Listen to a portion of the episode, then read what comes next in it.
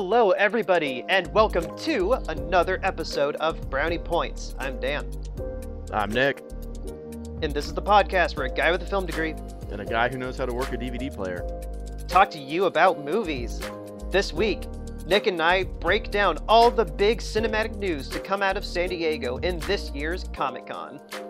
And then we paid to see the same movie again by going to see the remake of The Lion King. And then we take the time machine to 1986 and watch the Oliver Stone Vietnam masterpiece, Platoon. All of that on this week's episode of Brownie Points.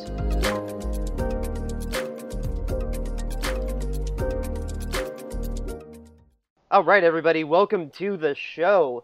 If you are new to the program, uh, Nick and I don't jump right into the reviews. We like to start every episode with what we call an editorial segment.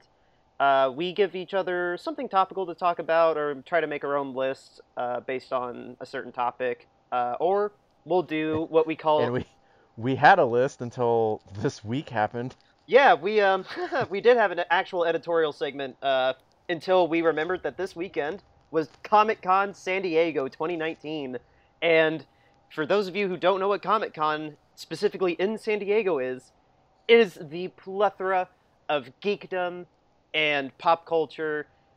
Basically, movie studios and TV studios run to this Comic Con to drop hundreds of trailers, little sneak peeks into uh, upcoming projects, title reveals, uh, plans that they have for the somewhat immediate future within like the next year or two. Like uh, stars come out to do interview panels. Um, it's it's it's the con of all cons basically. So with that, we are saving what we were going to do this week for next week, and what we're going to do for you all is break down all the major film trailers. We're not going to talk about TV here because that's not what we do.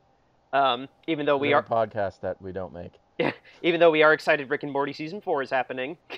um, but yes, we are going to break down every single trailer that was released. Uh, first, we will start off with the new trailer for It Chapter 2. They're calling this the final trailer. And you've heard us talk about how much it is important to us, um, specifically, um, the first film. And the it was uh, and just a refresher, it was the last movie that we saw together before uh, Endgame. Yeah, up until Endgame, the only the last film that we saw with each other was uh, It Chapter Two, so or It One. So now that we're like a month away, like or a, a hair over a month away from It Chapter Two, especially with how downright terrifying this trailer was, I'm even more excited for this. Like I'm trying to like not have my expectations so high, even They're though so high. even though like the first film is objectively great. Um, They're higher than Seth Rogen when he records his movies. Pineapple Express. uh, dude, I mean, are, are you as excited as I am after watching this trailer? Was this not one of the most terrifying trailers you've seen in a while? God, it was really intense. Uh, I uh, I really like the uh, the music in it. I think I figured out that it's a violin score finally because I've just been like, what is making that sound? Um, but uh, what's the what's Pennywise the actor that plays Pennywise's name? Uh, the actor?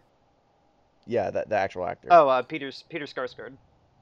He uh he kind of gets to show his abilities a little bit in the trailer, uh more than he did in the other one, and or not the other trailer, the other movie. And man, is he just a genuinely creepy guy. I- not not as a human being, just in this in this trailer, he is very capable of being a total creepy weirdo.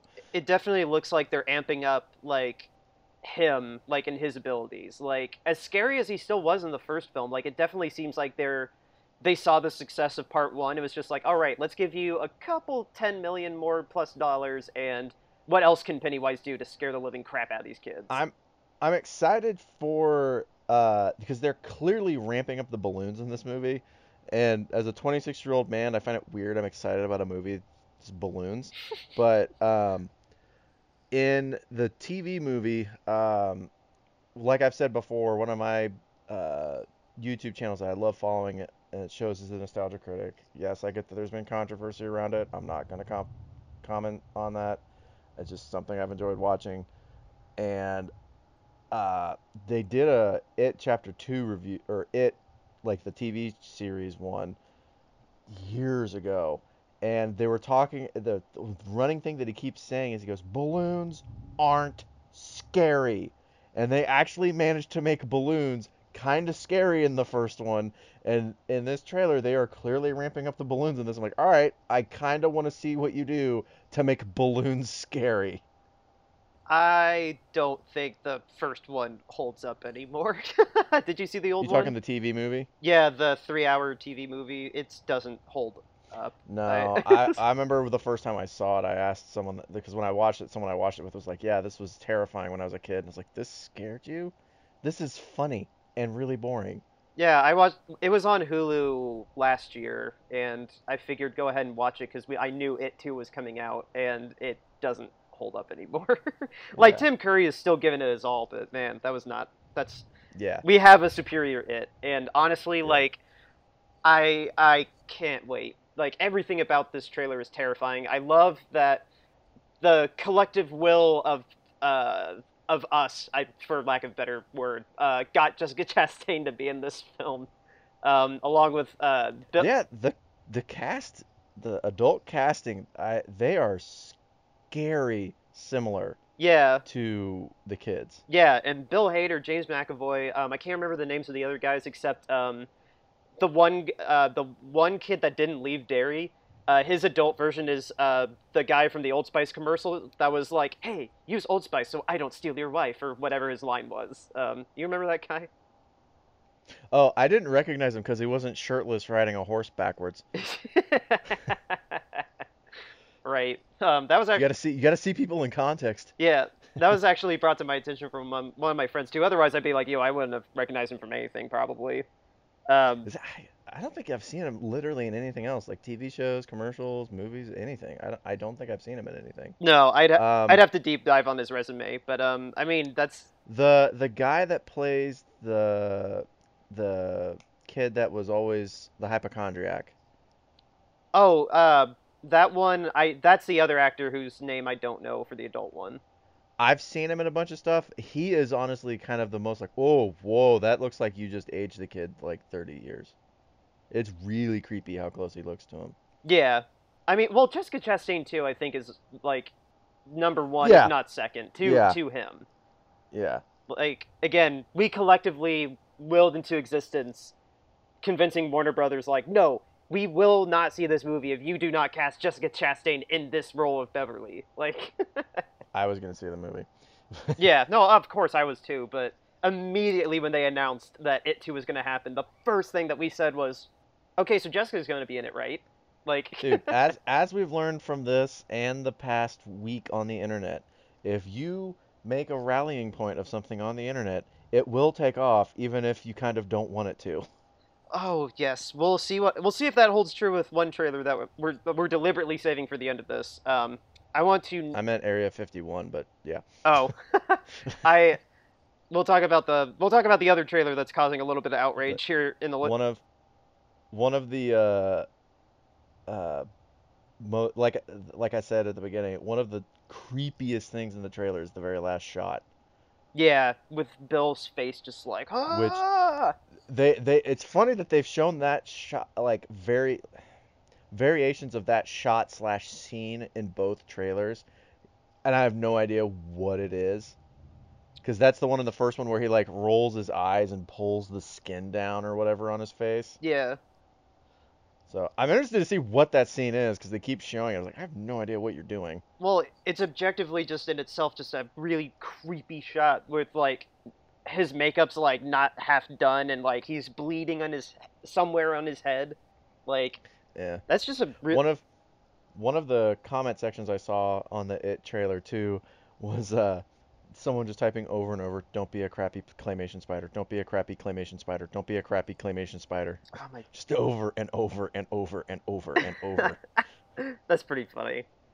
I I can't wait to see how they do that completely bonkers finale. Like just how off the wall it gets. Like um I mean that's all the thoughts I got on it. I mean Yeah. you right I excited. I can't wait for uh when I come see you uh like second weekend in September. Yeah, right? we yeah, Yeah. we were texting off mic about it, and I'm like, no, I think it comes out in October. Nope, it comes out September sixth. Yeah, Dan's like, I think it comes out late October or it comes out in October, and I was like, No, dude, because I remember it was supposed to make my September incredibly busy. Yep, nope. It comes out September sixth. uh, that's gonna be the first film we watch that month. Um, just to look ahead. But uh, yeah, No, it'll be the second one. I thought it was in the first. Second. I thought it was in the first week. I mean, if No, second second weekend in September. oh, okay, No, no, no, you're right. It is the first weekend because our our St. Louis trip technically is in August. yeah. Um, all right. Well, with that, we have another horror film that we can just talk very briefly about. It's not quite a trailer. It's more of like a teaser, kind of just title reveal, but it is a continuation of last year's Halloween reboot. That's right. Not only are we getting a sequel to last year's Halloween, we are getting two. And what's notable about this is the fact that it's not just the studio saying, yeah, we're going to do two Halloween sequels and we have a release date. Uh, they have two concrete release dates and they have two titles. And apparently they're both And Jamie Lee Curtis apparently. yeah, well, no, Jamie Lee Curtis is still on board. I presume James Car- or John or no, not presume. It is confirmed that John Carpenter is still involved. Um, David Gordon Green is di- going to direct these two as well, as long as as well as the first one. Uh, he and Danny McBride are co-writing these next two films uh, as well, because that was kind of a big deal. Was that David and Danny? Um, I've talked about them a lot on the show before about uh, how they with uh, uh, they created Observe and Report and uh, Eastbound and Down and all those projects. But yeah, just the fact that like they wanted to make a Halloween last year, and it worked. At least for me, I thought it was great. Um, did you see the first Halloween? Sadly, no. Um, Uh, well, spoiler. I, you saw. here's, the- here's the thing. You saw. the thing. You saw a big spoiler in the in that teaser. Um, that the house is on fire and there's lights. uh, that the house is on fire and Michael Myers is trapped in the basement. Um, yeah, Oh, okay. that's literally how the first one ends. Sorry, I didn't know that was him trapped in the basement.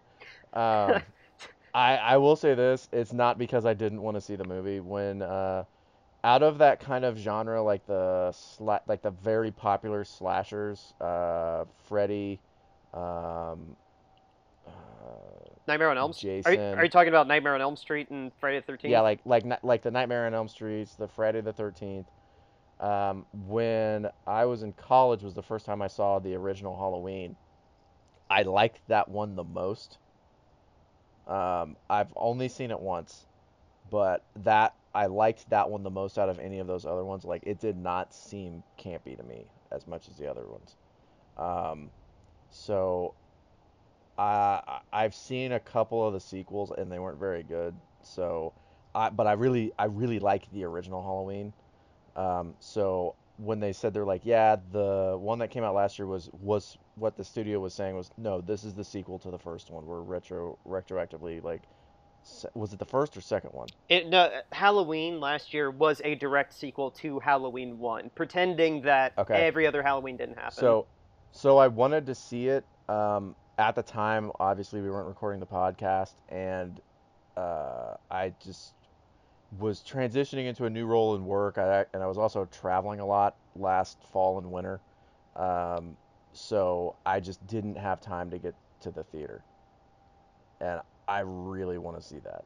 it it I honestly thought it was great. I thought David did an amazing job. Probably because Carpenter had to have been on set with him too, but do it. He did a great job of recreating that really creepy atmosphere and tone that the first Halloween had, where it's just it's a normal everyday suburban area, but with that really subtle creepy music and the fact that that's what Michael is. It's just he's like a ghost. Like he's just always near you in the background until when he's ready to strike, he's right there. Like The the thing I like too, and it's part of the, and I and it's part of the reason I liked uh, uh, Jason more than Freddy. Uh, I I like the blank expression. I don't. I the thing with Freddy, I get it. He's sarcastic. He makes quips and stuff like that. And especially as that series went on, it, it kind of got more and more and more.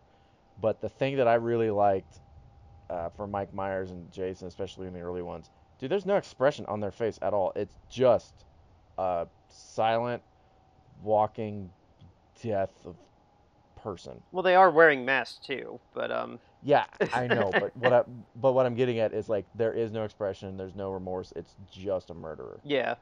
No, totally. Um, And then Rob Zombie came in and was like, "Hey, do you want to see his white trash family yell and swear at each other for two hours, and then also hear him talk?" oh right, the I liked the first Rob Zombie one kind of, and then the second one was kind of awful. I th- I think I've seen the first one. I don't think I've seen the second one, and I remember thinking it's okay. It's not. I don't. I won't say it's awful, but it was just one of those things where it's like, why did you do that? yeah, the Like, why did you? Why did you just have an annoying family, and then why did you make him talk? It's. I think the first one's good. The second, no, the second one's a hot mess. I just, I'm glad they they stopped with Rob Zombies, um, and then went in this direction. Because I, Yeah. I again, I I think that it's a great idea to let this keep going. Um, I don't really like the title Halloween Kills, but I like the third one being called Halloween Ends, and they're both Yeah. and they're both coming out uh, consecutive years, uh, 2020 and then 2021. So that's kind of cool. We don't have to wait in between, at least that Yeah. long for uh, the second and third one, or at least that long for the third one. Uh, Yeah.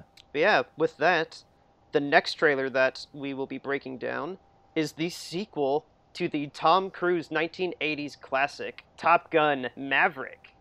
Uh, so yeah, Nick, uh, I have not seen Top Gun 1 actually. Um, have you seen the first one? No, and uh, going back to what you said at the beginning of the segment, uh, something that has been uh, a talking op-ed talking point for us that we've been trying to do for a long time, but we keep having to push it back because we've had to do so many th- movies in theaters, and then this week we've had to do a, uh, like a bunch of trailer reviews. Uh, we do want to make a list of movies we're ashamed we've never seen. Top Gun is on my list of movies I'm ashamed I've never seen. Top Gun would probably make I- I- mine. yeah. I cannot I cannot give an excuse for why I haven't seen it. I just haven't. Um, and I know all my friends that love Archer are probably gonna hate me for saying that, but yeah, I've never seen it. No, I haven't seen it either. Um, I don't really have a good reason to either. Um, like, it's one of those films where just uh, I know it exists. I know it means a lot. Like, I know it's got like its, its own big following, but like, it's I don't. It's always it always raises an eyebrow with me the fact that like a movie that has basically just been on its own, it's been its own thing, and then 20 30 years later let's just make a sequel for it like not even like a reboot like some of these movies that we've had lately like this is an outright like yeah it's been 30 years let's make a sequel like what Yeah, it's been 30 years. This man's about to be replaced with technology. Oh, it's that movie. yeah like why why now honestly like i asked you off mic like who would wa- who asked to make a top gun sequel probably besides tom cruise like and if not okay, honestly, I have heard a bunch of people say that like the online communities like we want to like top like Top Gun's the greatest movie of all time. We'd love a Top Gun sequel, things like that. I don't know anyone specifically like I can't be like, "Oh, my friend Tom came up to me and was like, "Hey, I want a Top Gun sequel." And I was like, "I just want to know if you wanted a Coke or a Sprite." Um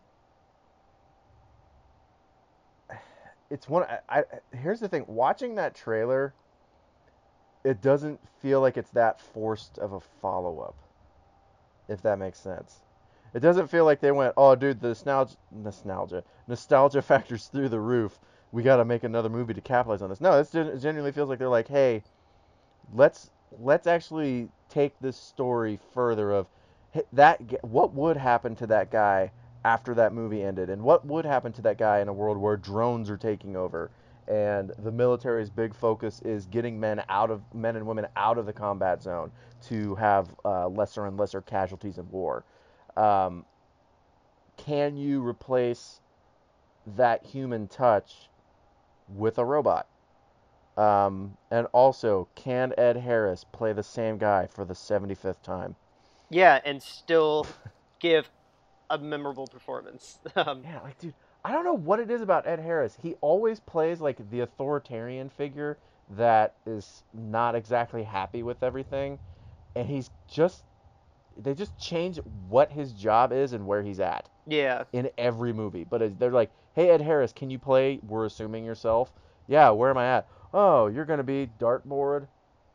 you're gonna be uh, in the military, dartboard on a aircraft carrier. Cool. There's your role. Like what?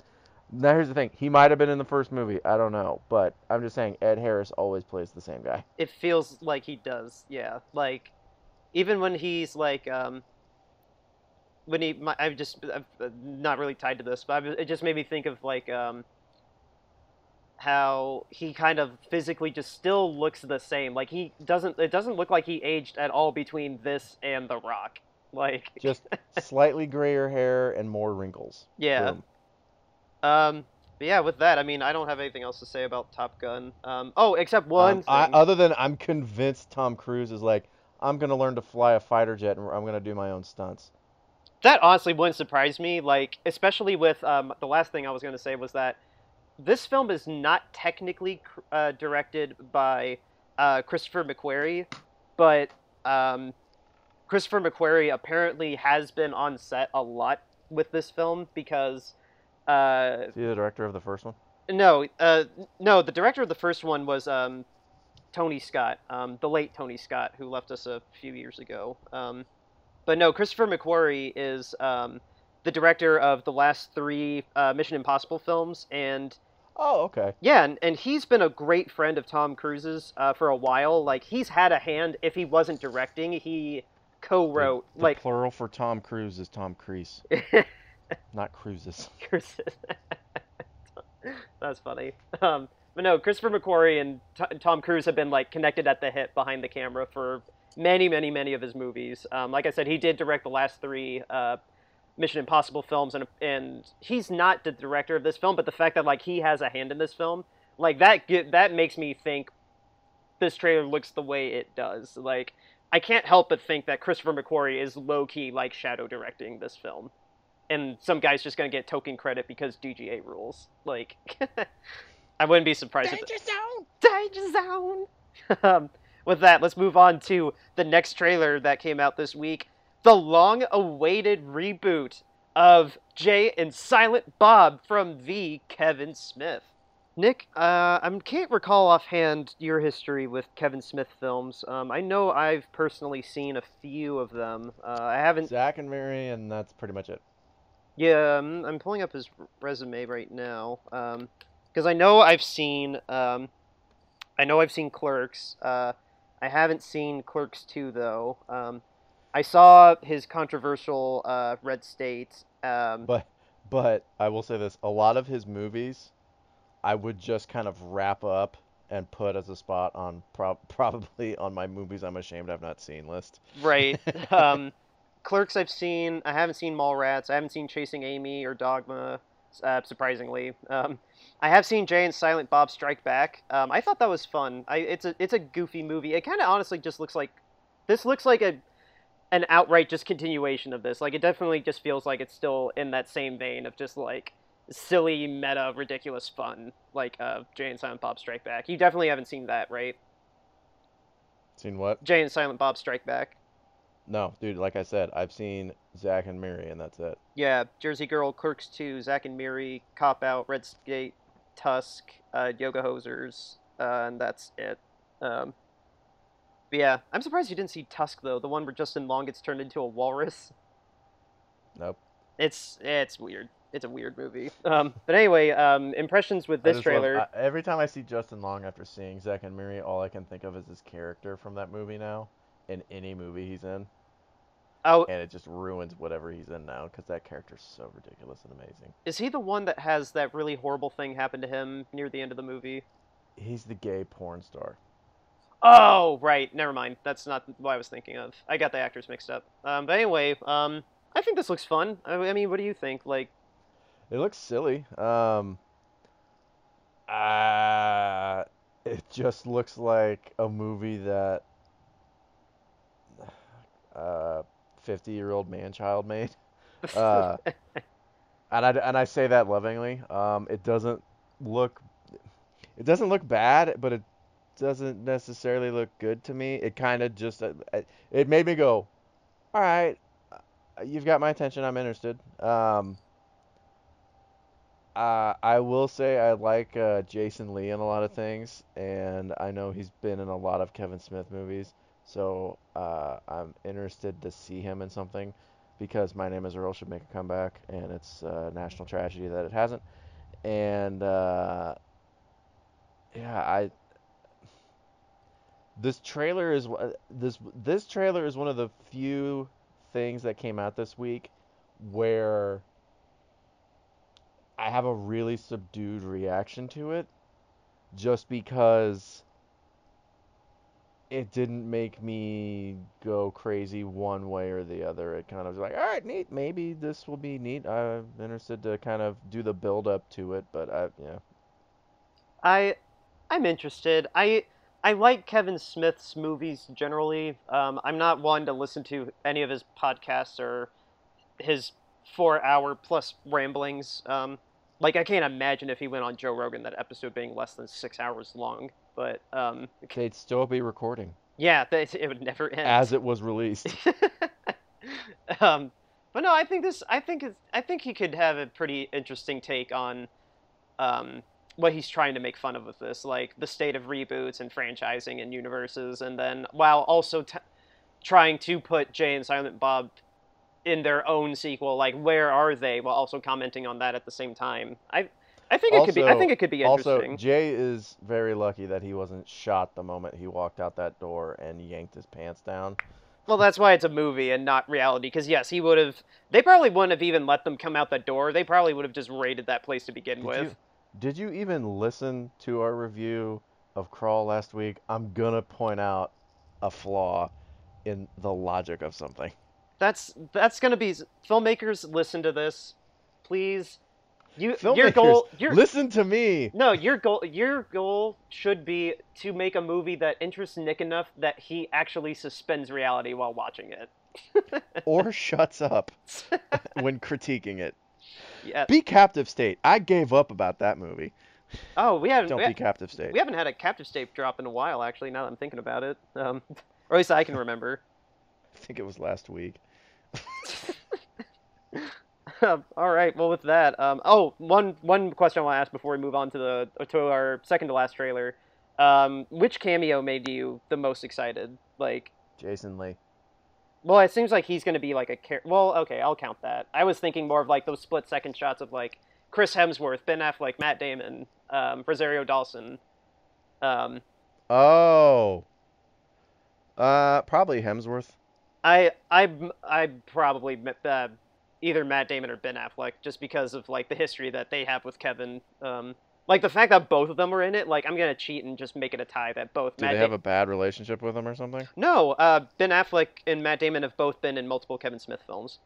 Oh, okay. Yeah, Matt Damon was the um, Matt Damon was in I want to say Do- at least Dogma and Chasing Amy. Um, I might be wrong about that. Um, I can't uh, I can't remember the rest offhand. Uh, but no, uh, Kevin Smith's got a great relationship with uh, both of them.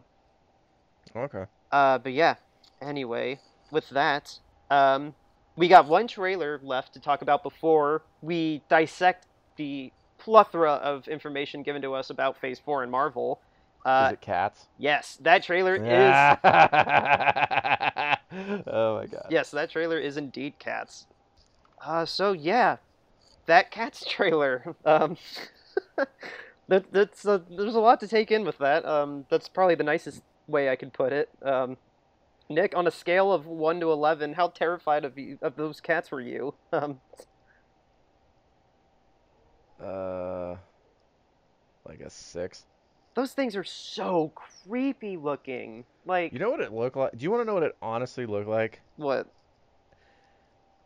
You remember that episode, Treehouse of Horror episode on The Simpsons, where they do the island of Doctor Moreau? Oh, the, yeah, the, that parody. Yeah, when uh, Marge gets turned into the panther and Homer gets turned into didn't he get turned into yeah. a walrus actually? Yeah, he did, but it looks like the Marge the Marge is a panther thing. God, it I, the before okay, so we rewatched it just now and before this, I actually had only watched the first 10 seconds of this trailer because um, the first time I watched it, uh, I just was trying to see what the cats would look like, and then I laughed until I almost peed my pants and then turned it off. Um, dude, Avatar looked better, and those weren't even supposed to completely 100% look like cats. And that movie's also 11 years old. Yeah, I was gonna say that more than the fact that Avatar wasn't well trying to look like cats, but um, the it, It, it's one of those things where it's like Avatar took influence from looking like cats, and they look more like cats. the it's I don't understand what the logic in designing them like this was. Like, What, dude? Just call Disney and just be like, hey, $25 million if you just get this to look like the Lion King did, and then we'll just have these celebrities sing it. well, here's the thing, like. Why didn't this just be an animated film that just made cartoon-looking cats? Like, Do you want to know why? why? Because animation is not taken very seriously because the hoity-toity people at the uh, Oscars go, "Mm, no, my Monaco says I must not like cartoons. No, no. That's my fancy impression. And then Arnold busts in, he's like, look at my arms, I got machine guns, give me Emmys and Grammys and Oscars. I don't know why I named every award that wasn't given out by the Academy before the Oscars, but It's not. It's not Um, an overall academy. It's branches of each. But yes, I, I get what you're saying. the Academy's the Academy is secretly the Illuminati.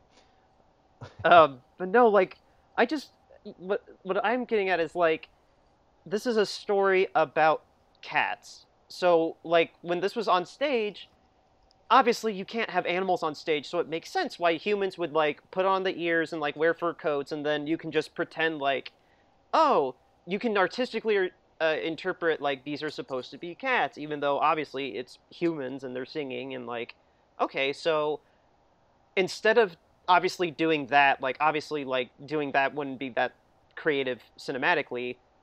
So wouldn't the next logical step be to actually just make an animated film where cats are cats, look like cats, move like cats, and are singing, versus Dan, Dan, Dan. Logic doesn't make movies.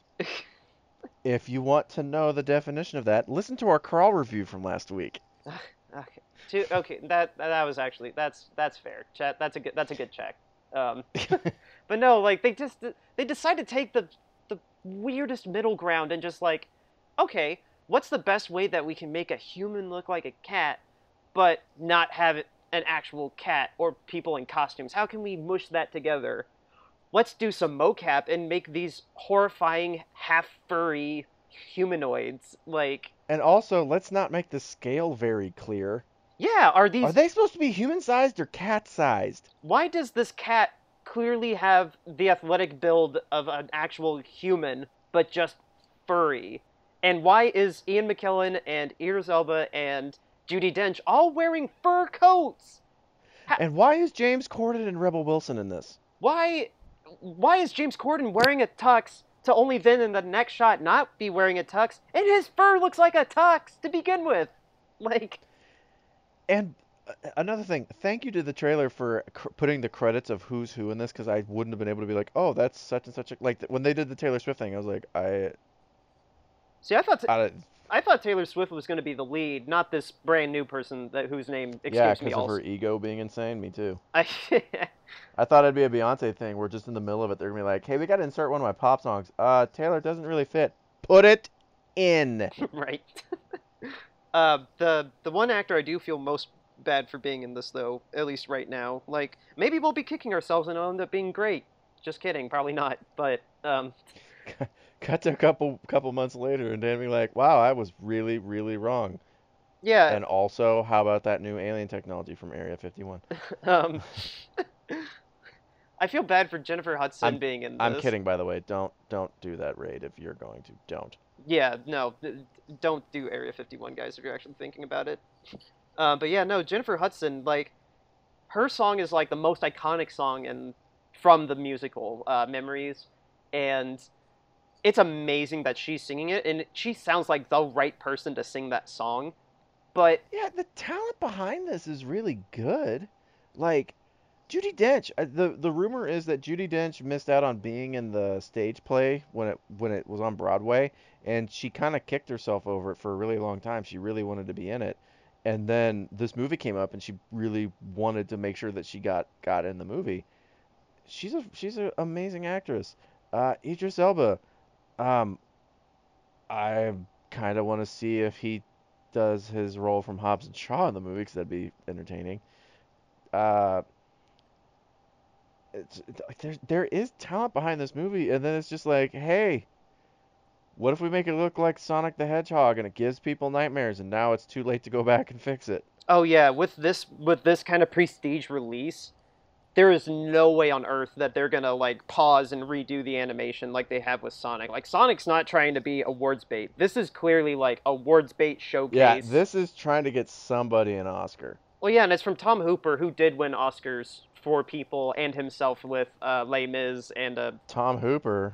the What is with the with the way this came out? More like Tom Pooper, am I right?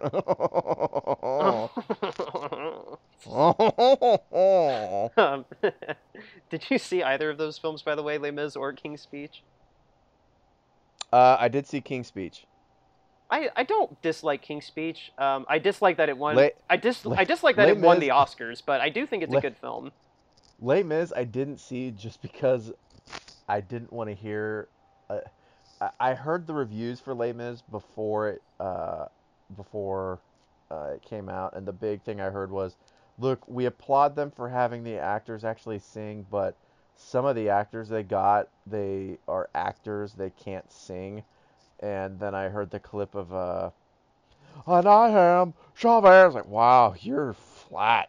Yeah, Um, Russ, so I, I just didn't want to listen to people sing poorly for a really long time. If I did, I would just listen to myself sing. Re- Russ um, Russell. Russell Crowe was really really Yeah. objectively terrible in it. Um, So that's that's why I didn't see it. It's just because I was like, I, I don't want to really listen to the singing in it. Um, but I, King's Speech was really good. I really liked King's Speech. I- I really I really enjoyed the uh, kind of intense pressure that they had throughout that movie about a man who just has a hard time talking. yeah, it's not it's not a bad movie. Like Geoffrey Rush and Helena and uh, Colin Firth were all great in it, but it's I, I just the specific year it was up for Oscars. I thought there were other films that deserved it more than King's Speech, um, but I mean, especially um, the fact that Colin won for that film when he objectively should have lost that year and won the year before for A Single Man. But that's just my own little Yeah. personal gripe. But um, when it comes to Les Mis' Oscars, it won Oscars for the best parts of the film, so I can't really discredit the Academy for that. But outside of the two things it did win Oscars for, the rest of the film's not that great. Um, Yeah. Anne Hathaway won for her performance, and spoiler, I've seen stuff. I've seen stuff of her performance. yeah, She sings. She sings pretty well. She uh she looked like she was acting very well. Yeah, she was the best part of the film, and then spoiler alert, she's not in it after the first 15 minutes, um, which makes it even more impressive. Um, What if I was gonna watch it? eh, you you you won't. Don't lie to me. you can you can It's artsy. Screw you, Nick. I know you don't like that. you you can lie to me, but don't lie to yourself. Um, I, well, I might before I die at some point. um, it also won its other Academy Award for uh, sound mixing, which is like the the raw sound that you pick up like on set. So um, yeah, it, it it rightfully won that Oscar as well because they didn't ADR any of the music; they all sang on set. Um, yeah, no, I'm not. They're like, Russell, can you try that again? And he's like, yeah. And they're like, wow, that was worse with practice. Wow, that act. And then he just starts beating people up. This is the first. Like, I'm Russell Crowe, and this show's called Russell Crowe Fighting Around the World. This is wow. This is. I've never been with an actor who actually sang worse with more practice. Uh, let's just take take one and uh, go from there. uh, but yeah, Let's it's, just take one, and uh, Russell, never open your mouth again. um, but yeah, with that, I mean, I don't have anything else to say about Cats, um, other than that's gonna be one of our Christmas films. It's just it's gonna happen. Um, Oh, Jesus Christ. yeah, it comes out December. It's this Christmas. yeah, December twentieth. That's gonna be our. Oh, God, it's Oscar bait, isn't it? Dude, that's what that's what I was just saying. Is yeah, obviously. Yeah, I know, I know, I know, I know. But, like, it hit me. Like, Yeah, it's that egregious of Oscar bait. yeah. Oh, I can't. Oh, my God. I can't wait to go through a December with you with how much Oscar bait comes out in December. This show might end next January.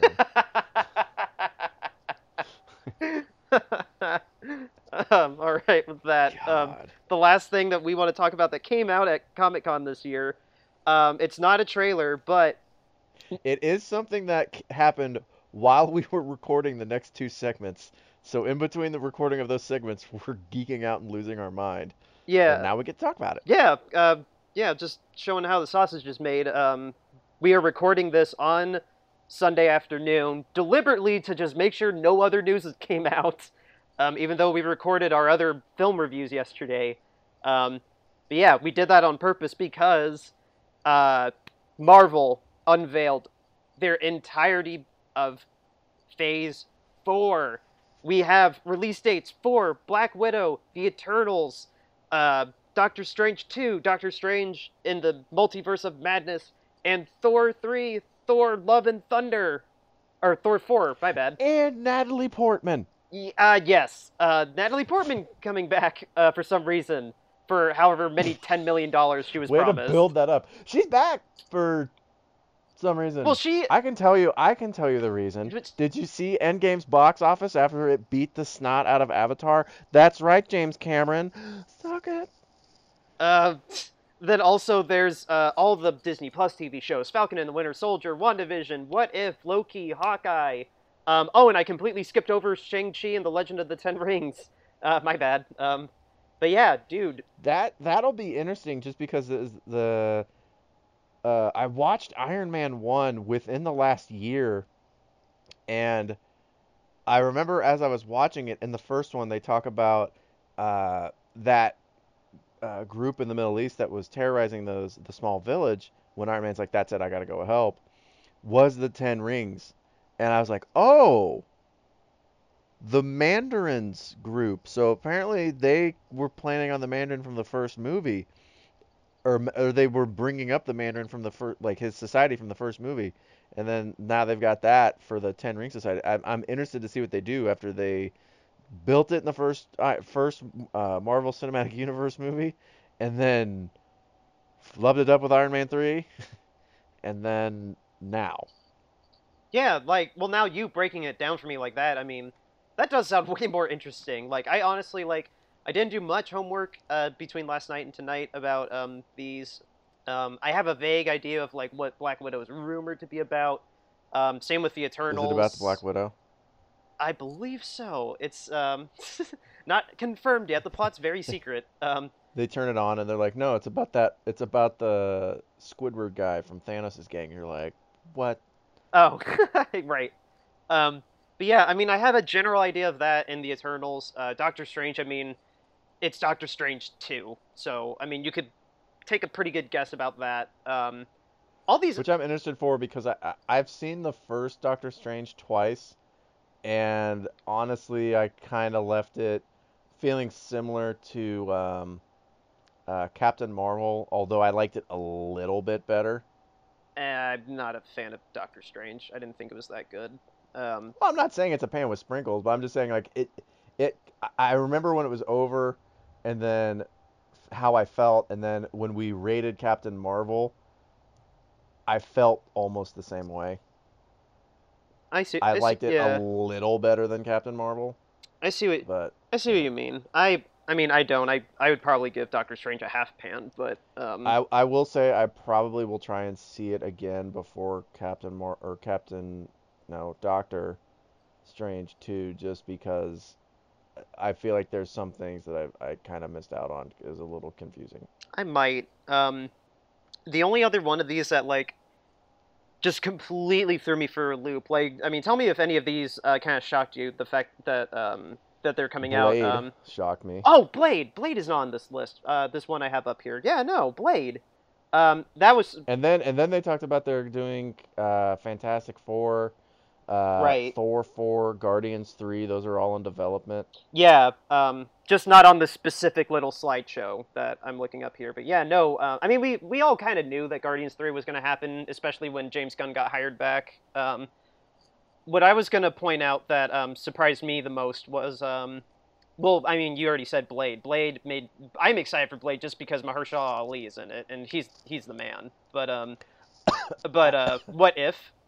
Um, do you know anything about what if? Um, I'm a poor The thing the thing I read made it sound like maybe it's Marvel's version of how it should have ended, which would make sense because the Marvel movie how it should have ended have been kind of the most entertaining ones. Um, so maybe something like that, but I, I, I don't really know. Um, I read that it was um, gonna be animated and Jeffrey Wright is in it, but um, outside of that, um, yeah, it's uh, Jeffrey Wright will will act as the narrator in the form of a celestial observer, the Watcher, uh, in Marvel's animated What If. Um, additionally, many actors across the MCU, quote unquote, will reprise their roles for these hypothetical scenarios. So So basically, what that's saying is, hey, Robert Downey Jr., you're not done with Tony. Oh, he's probably gonna. I I'm gonna doubt that. He'll he'll just show up surprisingly and say like three words and like that's it. Like I doubt they're gonna make him like. No, no, no. He'll just make three different sounds, and they have to like pitch change them to form words and sentences. Yeah. He's like ah, ooh, e. No, what they'll do is they'll they'll just take lines. They'll just take words from his other films and just make sentences out of that, and then he gets paid a million dollars just because they used his voice in general. Yeah. Um, but yeah, I mean, what's um, not surprising, uh, not what I'm trying to ask now, is uh, which one of these are you most excited for personally? Like, uh, is it just outright Thor: Love and Thunder? Yeah. Um. I. I. I Thor has grown on me because I remember the. I I, I didn't see the Dark World, but I saw the first one and I saw uh, Ragnarok, and then his roles in the Avengers movies. He has grown. He's probably grown on me the most out of any of the characters as the series has gone on. Gone on. Um, Captain America. I I like the first Captain America better than you. That's that's a that's a Um, fact. and so Thor's grown on me. Granted, I didn't I didn't see one of the movies, but uh, I, I'm interested. I, I'm really interested that Natalie Portman's going to be back in it. Um, I don't know what the backlash was. I, I don't know what happened, but when she wasn't in, or she when she wasn't in um, uh, Ragnarok. Ragnarok or like any of the Avengers movies, I was honestly kind of like, oh, that sucks. she what happened to her i can explain it in a nutshell uh, patty jenkins the woman who ended up directing wonder woman uh, was supposed to direct thor the dark world but Okay. she like a few list a list of people that ended up not liking how to work with marvel um, she's not the only one on the list. Um, she ended up quitting and natalie portman was pretty furious at marvel for firing her but she Okay. was contractually obligated and had to do it. But once Thor: The Dark World was done, she basically told Disney to to shove it, and her f- I didn't know if it was something like she got fan backlash similar to uh uh who was the girl that was in Two Broke Girls that was in Thor? oh uh Kat Dennings, yeah, Yeah, because, jeez, she's grating in that yeah, first movie. I don't know if she's in the second one. I know she's not in the third. she's in she's in the second one, yeah. yeah. Um But no, Natalie Portman basically just got really mad at Kevin, so that's why I was surprised that one, um, they used footage of her. Like she didn't have to give permission to use footage of her. well, not, not only that, she's playing Lady Thor, so it's not like, oh yeah, she's gonna be back for one movie. It's like, oh, she's a pretty big part. Yeah, that's that's what makes me so shocked that like again they didn't have to get her personal permission to use her f- footage uh, in the in Endgame. Like they just used footage that they didn't from Thor: The Dark World, and then Yeah. they just legally had to give her credit. But I, I I would love to have been a fly on the wall for that meeting that convinced Natalie to come back. Like, what changed between like maybe she just kind of got over it and was I don't, th- dude. I really think that maybe she was like, "Hey, I think I might have overreacted," eh, maybe and also, how much money did the movies I wasn't in make? right. So I, I, I don't think that. I'm not entirely sure that either side went crawling back to the person, but I think maybe it was like, "Hey, time's passed, heads have cooled off." yeah. look at how much this series is making. Is it really the best interest of my career to kind of freak out over this? and then for them, maybe it, they probably went, "Hey, it sucks that you've not been in these movies. We want you in them." Yeah.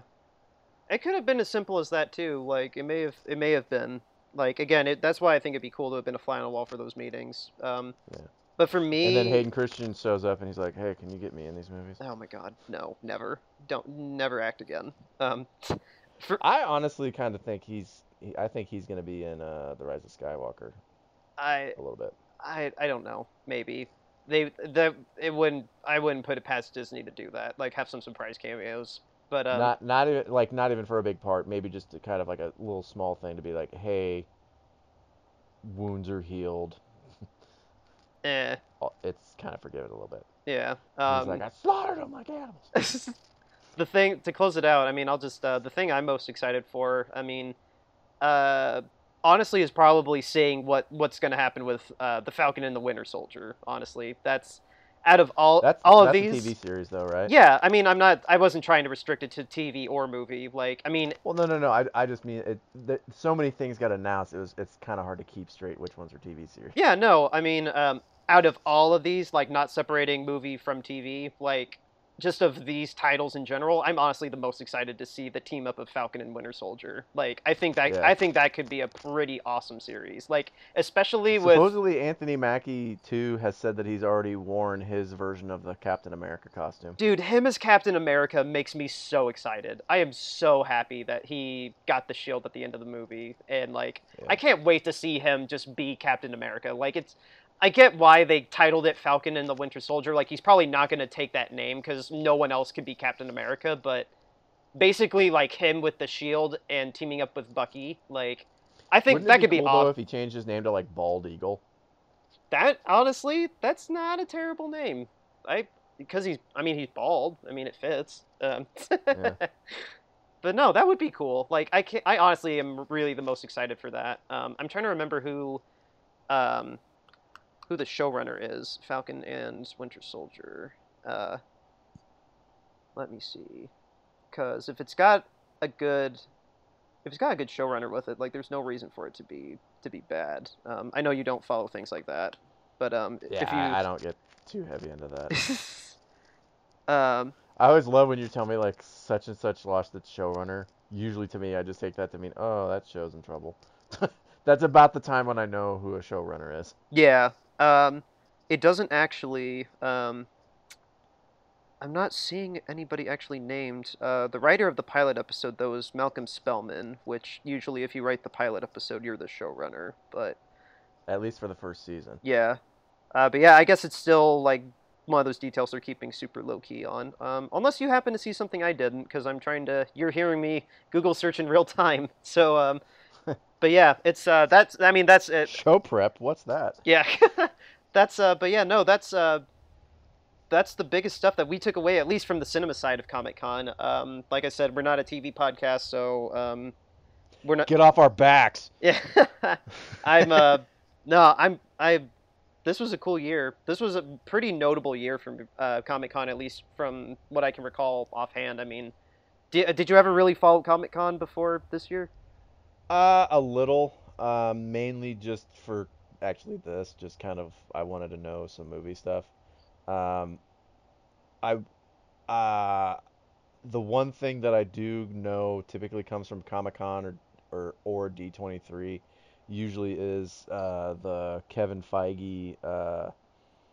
Um, State of kind of state of the timeline. Yeah, the timeline unveiling. I know that's a big part of it usually. yeah the state of the Um, franchise. This was only this was only encompassing two years, so I'm I'm interested to see what they do because I I thought the last couple had more than just like two years on it. Um, so I'm interested to kind of see since this phase is kind of looking like it's going to be faster than the last couple. Um, I'm interested to see what all uh, they do on the next one too, yeah, I mean because they they they unveiled was it two movies or three movies? they unveiled um, how many movies was it? I want to say I thought it was four. They got one, two, three, four, five, and then technically six if you count Guardians three or four. Which I Well, no, no, no. whichever- I'm, I, when I say when I say movies that they unveiled, they drop specific titles and release dates.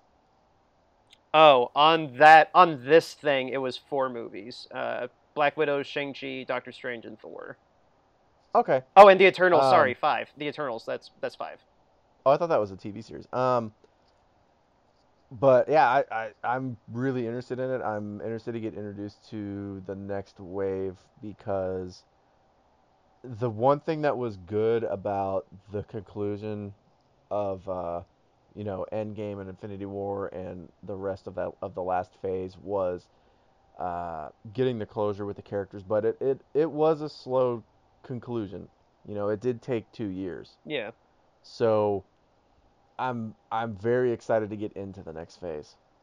I just yeah, it's it this is this is probably the most um this is like the most unknown territory that Marvel's been in probably since Iron Man, honestly. if n- And the one of the other kind of really interesting things too, um, DC wasn't there fine at all. They did not have a booth. fine with me. Like So I no But what I, but what I, but why I find that interesting is to me that that screams, you know, we understand they're beating us. We get how badly we handled it. We're trying to think this through now. Yeah, there's no reason to bring any extra attention to it when you don't really have anything else like you don't have you don't have to go to it. Like why why why do it? Like obviously Marvel's Yeah. going to steal the spotlight. Like I can see why they didn't decide to spend the extra effort to make anything up for Comic-Con. Yeah. Uh, but yeah, so with that, that's our recap of uh, the cinematic side of Comic Con 2019 in San Diego. Uh, we'll be right back uh, for our film reviews. Um, I will first talk about Farewell very briefly, and then we'll talk about The Lion King. Be right back.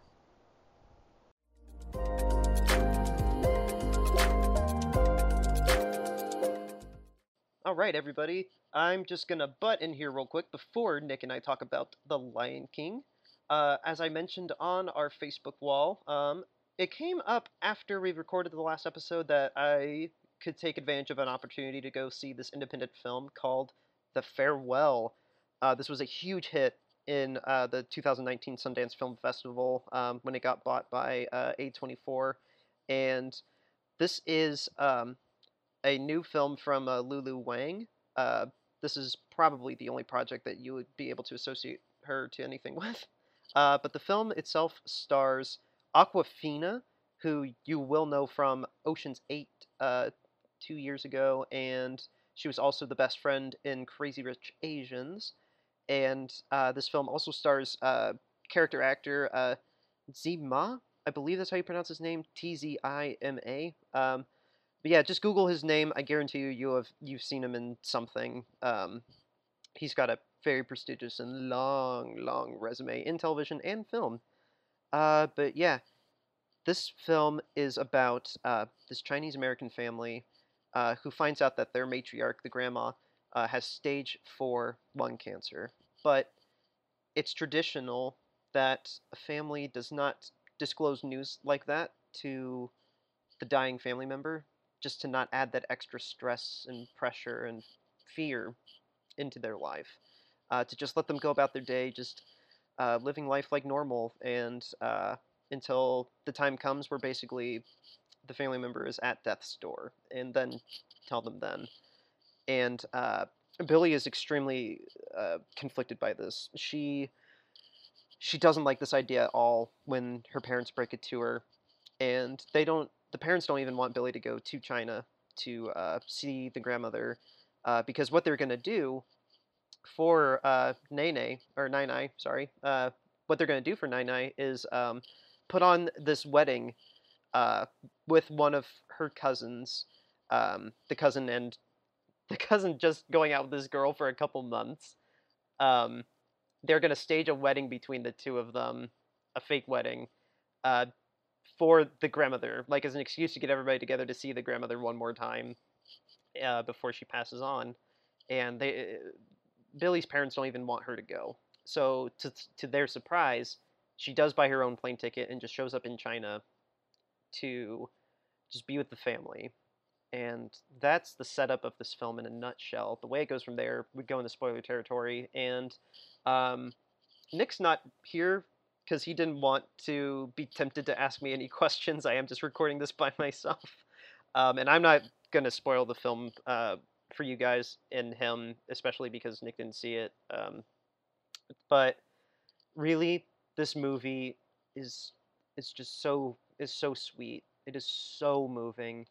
Um, I can't recall seeing a film that had such a nuanced take on grief. It's I, d- I don't see really many films that like deal with grief as like a central part of the film, um, like in this kind of an intimate way, especially with the fact that it's it's kind of turning it on its head where the person in question who is dying actually hasn't died yet, so they get to play out these stages of grief um, in real time, like in front of the person. So like having to put on that face while in private you deal with it in your own way. Like um, the father has um, addiction issues, um, alcoholism, uh, and smoking. Um, smoking's a big deal with um, his his brother, um, Billi's uncle, and then the way the Billi's mother deals with it, like just putting on a strong strong face. Uh, she has an amazing monologue to Billi when Billi breaks down in front of her and just asking her why they're doing this the way they're doing. Um, I won't spoil any more besides that. Um, but but I mean, yeah, uh, Awkwafina specifically, I want to call out now. Awkwafina gives such a star-making performance in this. I I don't try to toss that around like how people uh, like we're saying Lady Gaga was having such a star-making moment, even though she's already objectively a superstar in her own right. Awkwafina really like I was so blown away by how really powerful her performance is and how believable and just uh, how stripped down and raw and emotional this performance was. It really is up there as one of the best performances in any film that I've seen this year. Like I, right now, if the Oscars were happening, my votes would be for Awkwafina for Best Actress and Zac Efron for Extremely Wicked, Shockingly Evil, and Vile. Um, those these are really the two best performances of the year so far, at least in my opinion. Uh, it's hard for me to think of uh, Awkwafina being just. It was. It's weird for me to think of Awkwafina being in a movie like this in, at, at all, especially after seeing like Crazy Rich Asians and uh, Ocean's Eight. But just, man, she just. I felt so awful for her character the whole film. Just that's how just invested you were able to get because of her. Um, and then, uh, like I said, Tzi Ma is phenomenal as her dad in the film. There's a lot of great touching moments with them. Uh, the entire ensemble is phenomenal too. Like I said, the uncle, uh, the aunts, uh, Awkwafina's mom, and then really, of course, the the whole crux of this film, the central point of the conflict of this film, uh, Nai Nai. Uh, she is played by uh, this woman named uh, Zhao uh, Shuzhen. Uh, sorry if I didn't pronounce that name right. Um, Dan can't pronounce names ever. Uh, uh, Zhao has never been in a film before, which is just mind-boggling to me. The fact that she's never been in a film before, um, and she just is fantastic. She just, yeah, she's playing. Um, just, I mean, she's playing a grandma, like your kind of stereotypical grandma. Um, she's got a little bit of sass to her. She's just living her life. She she doesn't come off as sick as she really is, and um, she has moments with Awkwafina that are just the most wrenching parts in this film. Uh, just the fact that like we and the characters all know that she's dying, but Nai Nai doesn't. Um, there's there's a lot of little humorous moments of that, just like why is everybody, why it must be the jet lag. There there there's there's no reason for you to be looking the way you are. You must be just tired from the jet lag. Like no, Nai Nai, you're dying. Like, but she can't say that. Like, um, and my favorite parts with her um, do kind of involve spoilers. So again, I'll just um, I've been going on a little bit about this now. Um, there's nothing really much else that I can say other than Lulu Wang directed such a phenomenal film. Uh, this is definitely one of my favorite films of the year that I've seen so far. On our on our scale of ranking films, A Disaster is a raisin cookie. A pretty bad film is a single brownie. A 50-50 film is a half pan of brownies. A pretty good film is a full pan, and a phenomenal borderline masterpiece, if not outright masterpiece, is a full brownie pan with sprinkles. The farewell is a full brownie pan with sprinkles for me. Um, bring some tissues. You're definitely gonna cry. Um, I didn't cry as much as I was expecting to, which is not against the film. I just um, I was definitely moved and I did cry. I want to say it twice. Um, yeah, I yeah, it's it's an emotional roller coaster to to go through this film, but you are gonna laugh along the way. Um, but it's it's definitely it's definitely a film that you should try and go seek out. I know it's in limited release right now. Like um, I probably only got to see this because I'm here in New York, but yeah, that's the farewell. That's my quick Dan Solo hot take on the farewell. Uh, Nick's gonna come back on here, and uh, we're gonna talk to you about The Lion King. I'll be right back.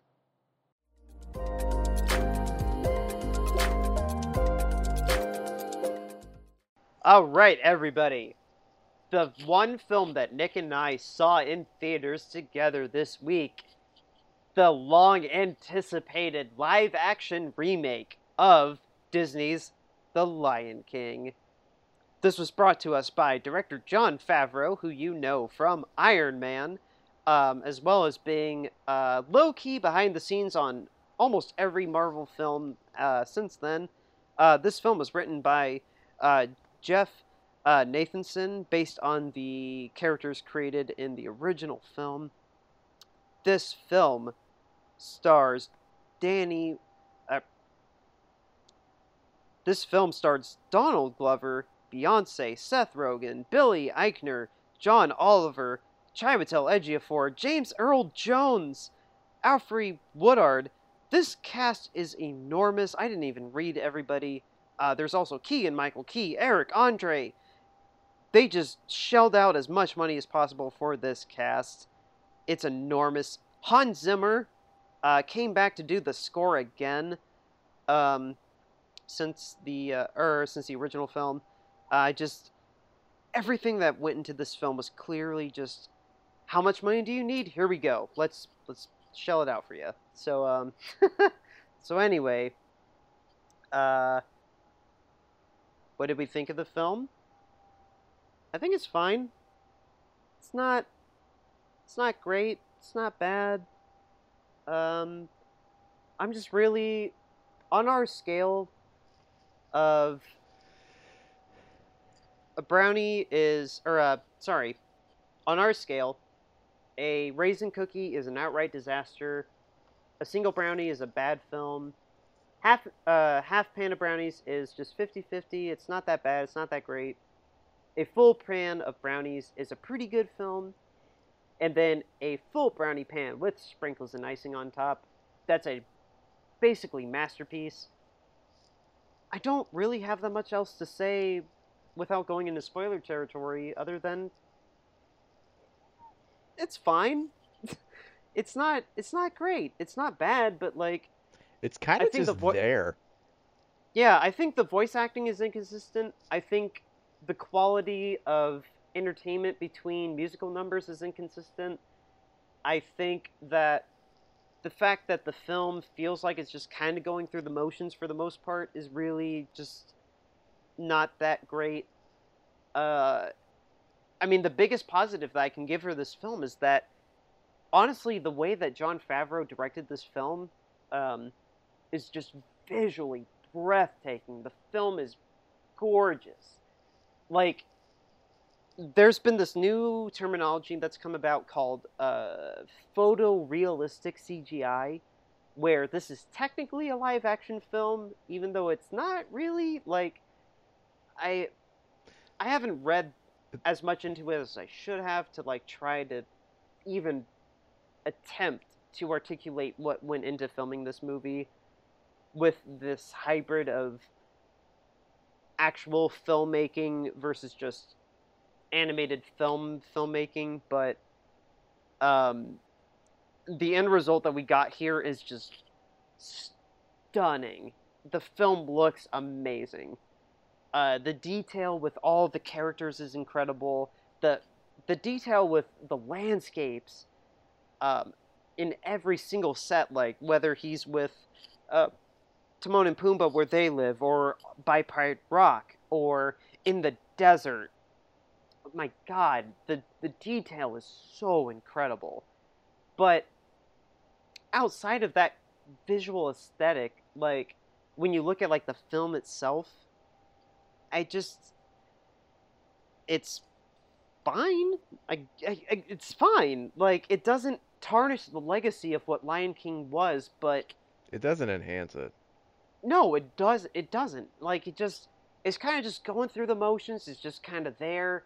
The voice acting, really, primarily my gripe is with the second half of the film, when Danny or uh, when Donald is in it, when uh, Beyonce's in it.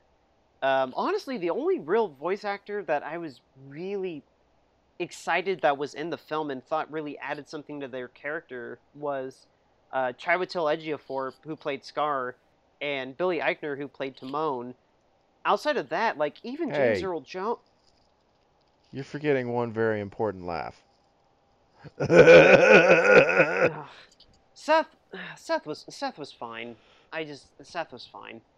Um, but even James Earl Jones kind of seemed like he was phoning it in, like he he knew he did this before. Like they kind of I just, I mean, that's, I mean, I'll I'll yield the floor to you. I mean, that's my thoughts on this film. Like without going to spoilers, like I just Ja- James Earl Jones. there's nothing that much else for me to say. His, his his lines, I listened to it and I was like, I can't tell if it sounds like they're using the same cuts as before, or if they're using the practice take of his cuts before. But it just it nothing hit like it did the in the first one. I would presume that they rehired him to actually redo the Yeah, I lines. mean, That's I- why I- I'm I thinking that did- just I- like I think they did too. I'm just saying it nothing I wouldn't say was going through the motions, but I was just like that you said it better in the first one. well, yeah, 20 years ago, like when this was its own thing, Yeah. and like It's I it's okay. I I'm right there with you. It's a half pan. Uh, I think the first thing I said to you when it was over, when I when I texted you, was that was visually really. Uh, well, let me put it this way: the CGI is phenomenal, but visually, I didn't think it was that great. They stri- they by going for the photorealism, they take out a lot of the expressiveness, not only in the animal's face, but like the music numbers. Uh, I uh, I just can't wait to be king, for example. Um, it's just them kind of walking. I will contest that I kind of loved that sequence. I really loved that that sequence more than any of the other sequences kind of maintained that aesthetic that like the first one had like yes no there's not animals stacking on top of each other and like But there's that- not I- that extravagance of it what, but what I'm getting fact- at is the extravagance was the charm of it, and the extravagance is gone in this. And then the expression of the animals. One of the one of the first things I uh, saw of the movie after the trailer was I think it was I think it was Wednesday was when I texted you about it. Was when I saw the scene that they put online of Timon and Pumbaa, the scene where they run at Simba and Timon's on Pumbaa's back and they scare off the buzzards. And that was the first time I really saw any of the acting in the movie. And I texted you and I said, "Oh no, Seth Rogen's acting and mannerisms are much more manic and energetic than the warthog is giving off because they're trying to make it look like an actual warthog." Um, yeah it just doesn't work. And I was like, man, I'm really worried that's going to be noticeable throughout the movie. And it wasn't as much as I feared, but it was still really there. It's I- there's I don't have like anything bad. I don't have something where it's like I'm it's not like, oh, this is terrible, this is awful. It's it's just there. It's when it was over, I think I said to you, this was one of the most unnecessary things I've seen like the, the most of the movie after a certain point in the movie i was just kind of like why did you make this unless other than this is just a tech demo for your cgi you're not doing anything with it like there's you didn't you didn't bring anything the the couple things that were new the hyenas are a little more menacing uh, in this one, and they give a better backstory with Scar a little bit, which kind of makes him. Um, it, it it tries to make you sympathize with them a little bit. They drop it almost immediately, but it's mainly the beginning of it. But other than like, other than that, it's just like is you, I can just watch the cartoon at home and enjoy it a lot better. It's um I- it's it's visually beautiful, but the restriction of the acting on the animals due to how insanely realistic they're going for with the animation style, they really need to get actors. Um, I, I don't I don't blame them for going with every like recasting everybody but James Earl Jones. Look, that voice is too iconic to redo. But Yeah. all the other actors, you need them to have incredibly expressive voices because they can't act with their bodies. And your two leads when they're adults are Donald Glover, who I you know, I, I've not seen him act in a ton of things. Um, I've seen him do stand up and I've seen him in a, a handful of like a really small handful of movies. And then you got Beyonce and man she cannot inflict to save her life at all. I she's she's she's the worst voice actor in the movie. John Oliver, I think it, John Oliver I really liked as a voice actor. And what was the name of the guy that you said did Scar? Chiwetel Ejiofor, whom shares a birthday with me. Happy birthday, He's- Chiwetel. They he's played much more tragic in this movie and not as like Jer- I love the Jeremy Irons uh Scar. I Jeremy Irons. yeah, Or, or, or wait, yeah, in the first film. from the sorry. original, yeah. Yeah, He's sorry. amazing. But I like that they changed up the character for this voice. Um because he's a lot more he's less randomly evil if that makes sense. Uh Yeah. He's in this one he's a lot more just kind of in the beginning like when uh Simba comes up and he goes I'm going to be the king of this of the of the Pride Lands one day. My dad told me about it. He just seems he doesn't seem as angry and calculating. He just seems bitter and he's like he, the the line of life's not fair. He really seems like he's like, dude, this isn't fair. Like you're a kid and you just show up and you get this. Meanwhile, I was born into it and I had it taken away from me because of you. Like honestly, I I I liked his voice matches the way they change the character. Um but just like I said, the entire time I was just kind of like, I don't really get why this was made. I mean, obviously money, but just Yeah. it just it felt unnecessary and like we've said before, this is my first of the Disney live action remakes just because you know, for this we try to see as much as possible and before that a movie had to really like convince me to go see it. Um and uh, it's just uh, uh, watching it I was kind of like, man, I don't know where this ranks in terms of the remakes, but if this is if this is just kind of the average of the remakes, I really don't want to see any others. Well, this is I for me. Well, okay, let me rephrase that. if we're gonna, It, not we're that I gonna- don't want to see any of the others, but I'm like I'm not gonna go out of my way to see the others. Well, if we're gonna rank them before we get into spoiler section, since I've been the only one to see any other one, um, Cinderella intern is. Dave saw a couple. Just kidding. There's no Dave. uh, Cinderella is really good. I think Cinderella is a really great film.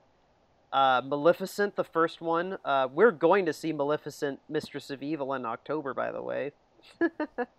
um, Ooh. Maleficent, Maleficent one is really good.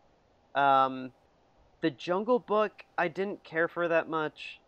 Um, Dumbo, we skipped Dumbo because uh, we were taping the show at the time, but something came up, so we watched Triple Frontier instead. I went to St. Louis, I think. Or no, Um, you went somewhere. yeah, I had to go on a trip that week. Um, and then, um, my Beauty and the Beast. Beauty and the Beast is also fine.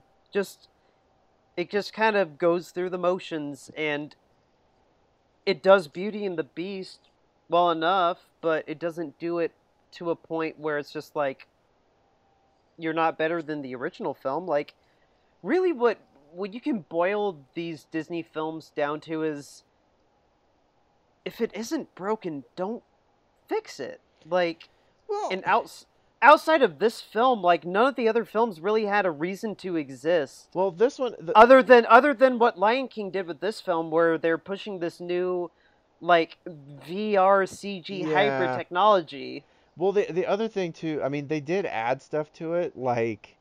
Um, yeah, I mean a little bit, and I mean honestly not that much, but yeah, I mean it, it wasn't they they, distracting they what they well they it. show the field mouse that Scar gets. Okay, we're going to spoiler territory because we already gave yeah, our ratings. guys, we're going. Yeah, we're Although gonna go ahead and go into spoiler twenty-year-old territory. story, or I mean, it's it's Hamlet, so it's longer. But the story of Lion King's been out since the '90s. But, um, yeah, spoiler territory, half pan.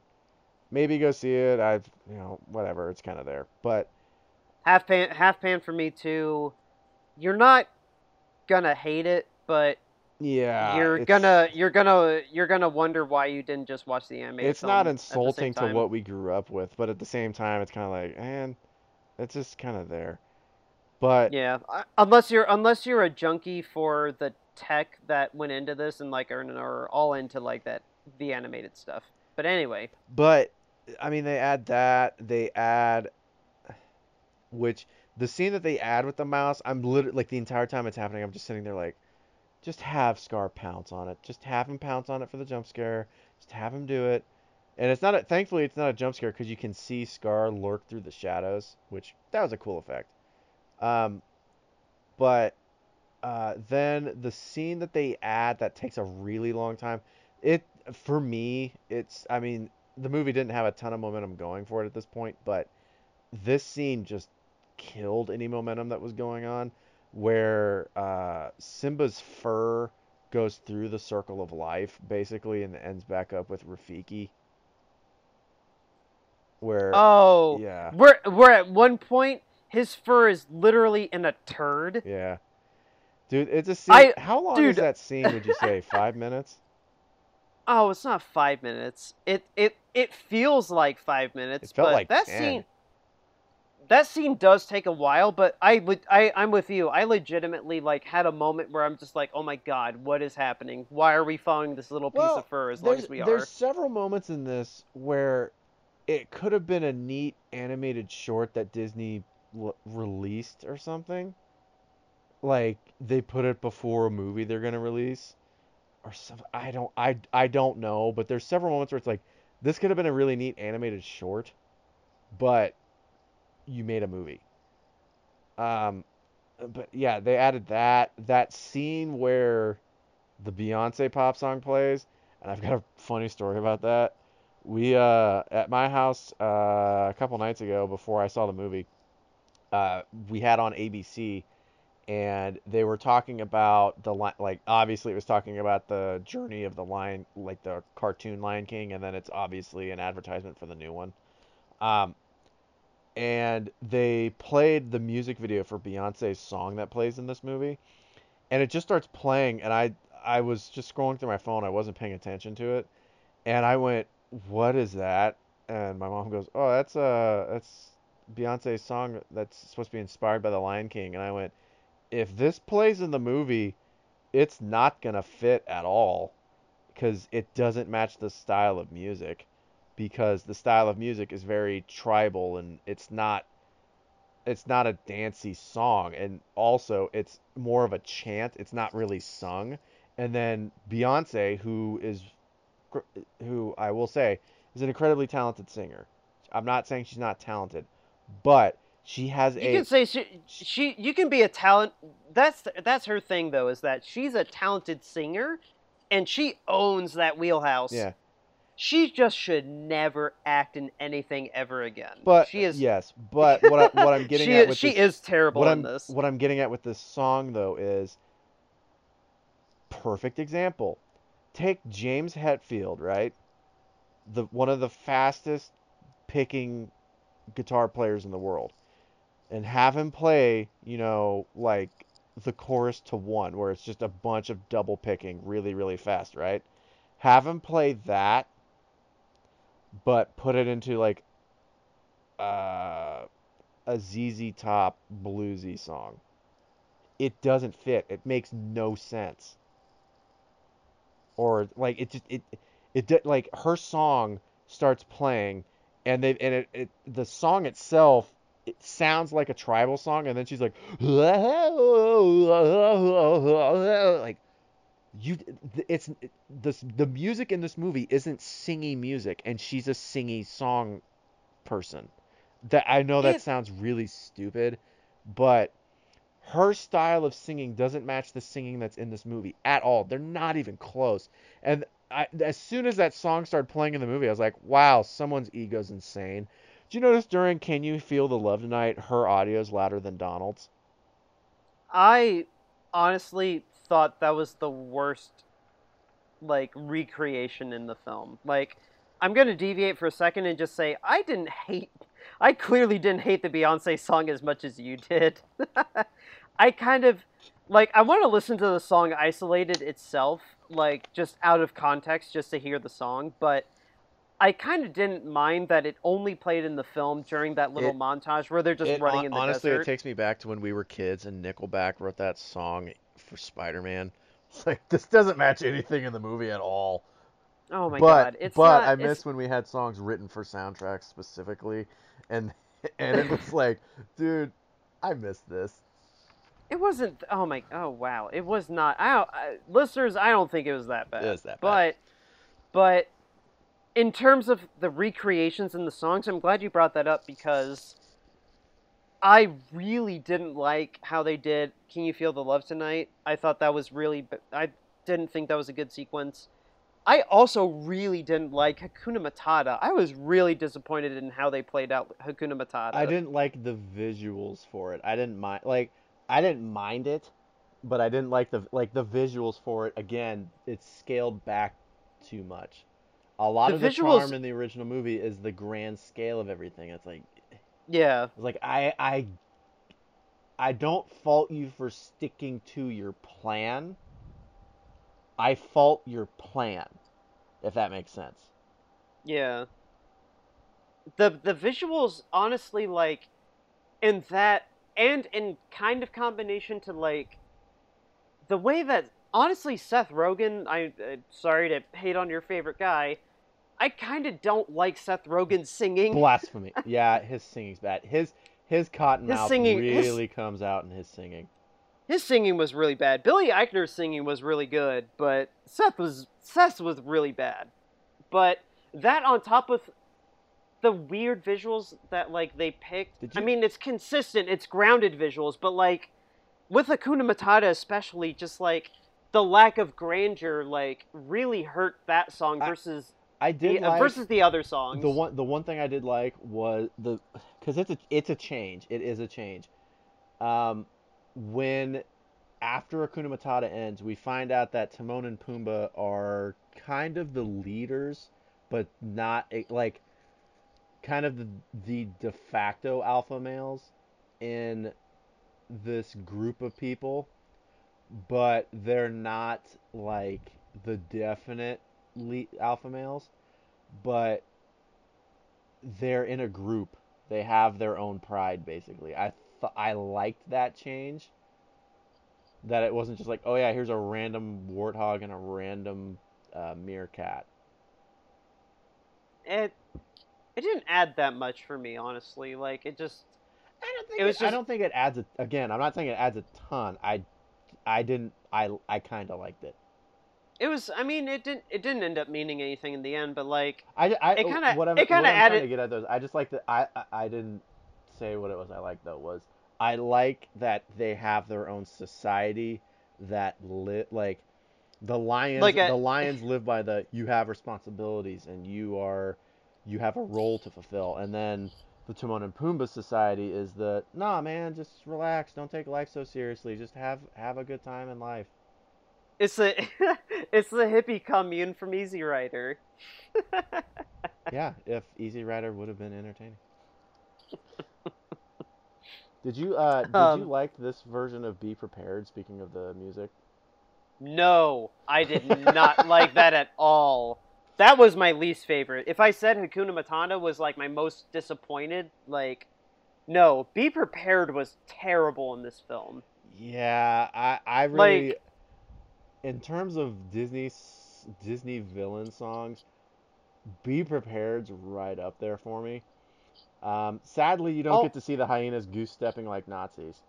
Um, Dude, the fact that the fact that like I mean, no offense to Chiwetel, he is incredible in this film otherwise, but like I don't think his singing voice is that good and like just That it, The honestly, Log- it made me think maybe they did a version where he sings and went, oh, maybe But we no- do a version where he doesn't sing. it's not even that. It's just like the fact that like the way it kind of the the kind of mellower, kind of low key orchestrations with it, like almost like they kind of half-assed it. Like maybe we're gonna make this a song, maybe we're not gonna make this a song, and then the song kind of eases into it, and then like oh wait, we are singing. We are And, singing like- the last bar of the last chorus.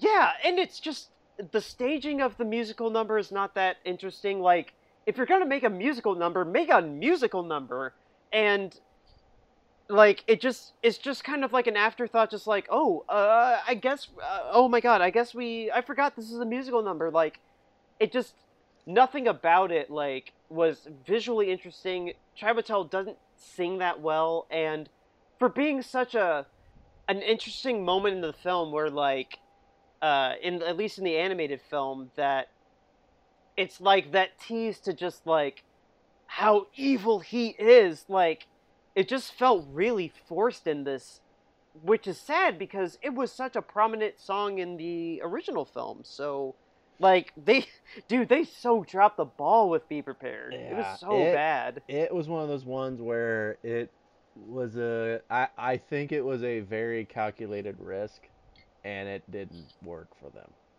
well they didn't go in with it like they clear it just well, didn't no, what I mean like is the the risk of hey, let's actually do a very subdued version of this that borders on not even being a song, um, and bank on w- with it supposedly being more realistic that it works for it, and it it just doesn't. no Um, they it didn't at his- all be pre- his death in the movie.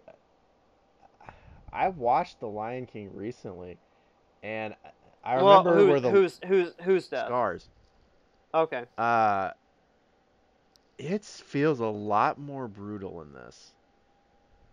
His death is intense in general. The fact that like he gets thrown off of Pride Rock, and then They- the hyenas are just like, "Oh, you were just playing us," and then they eat him. yeah, they that's a pretty brutal death. in this one too. Like something that I I noticed was with the these the, the two mov- the two movies are the cartoon one that's light and colorful, and this one, the more realistic one, that's I don't, gritty's not the right word, but it is it is darker.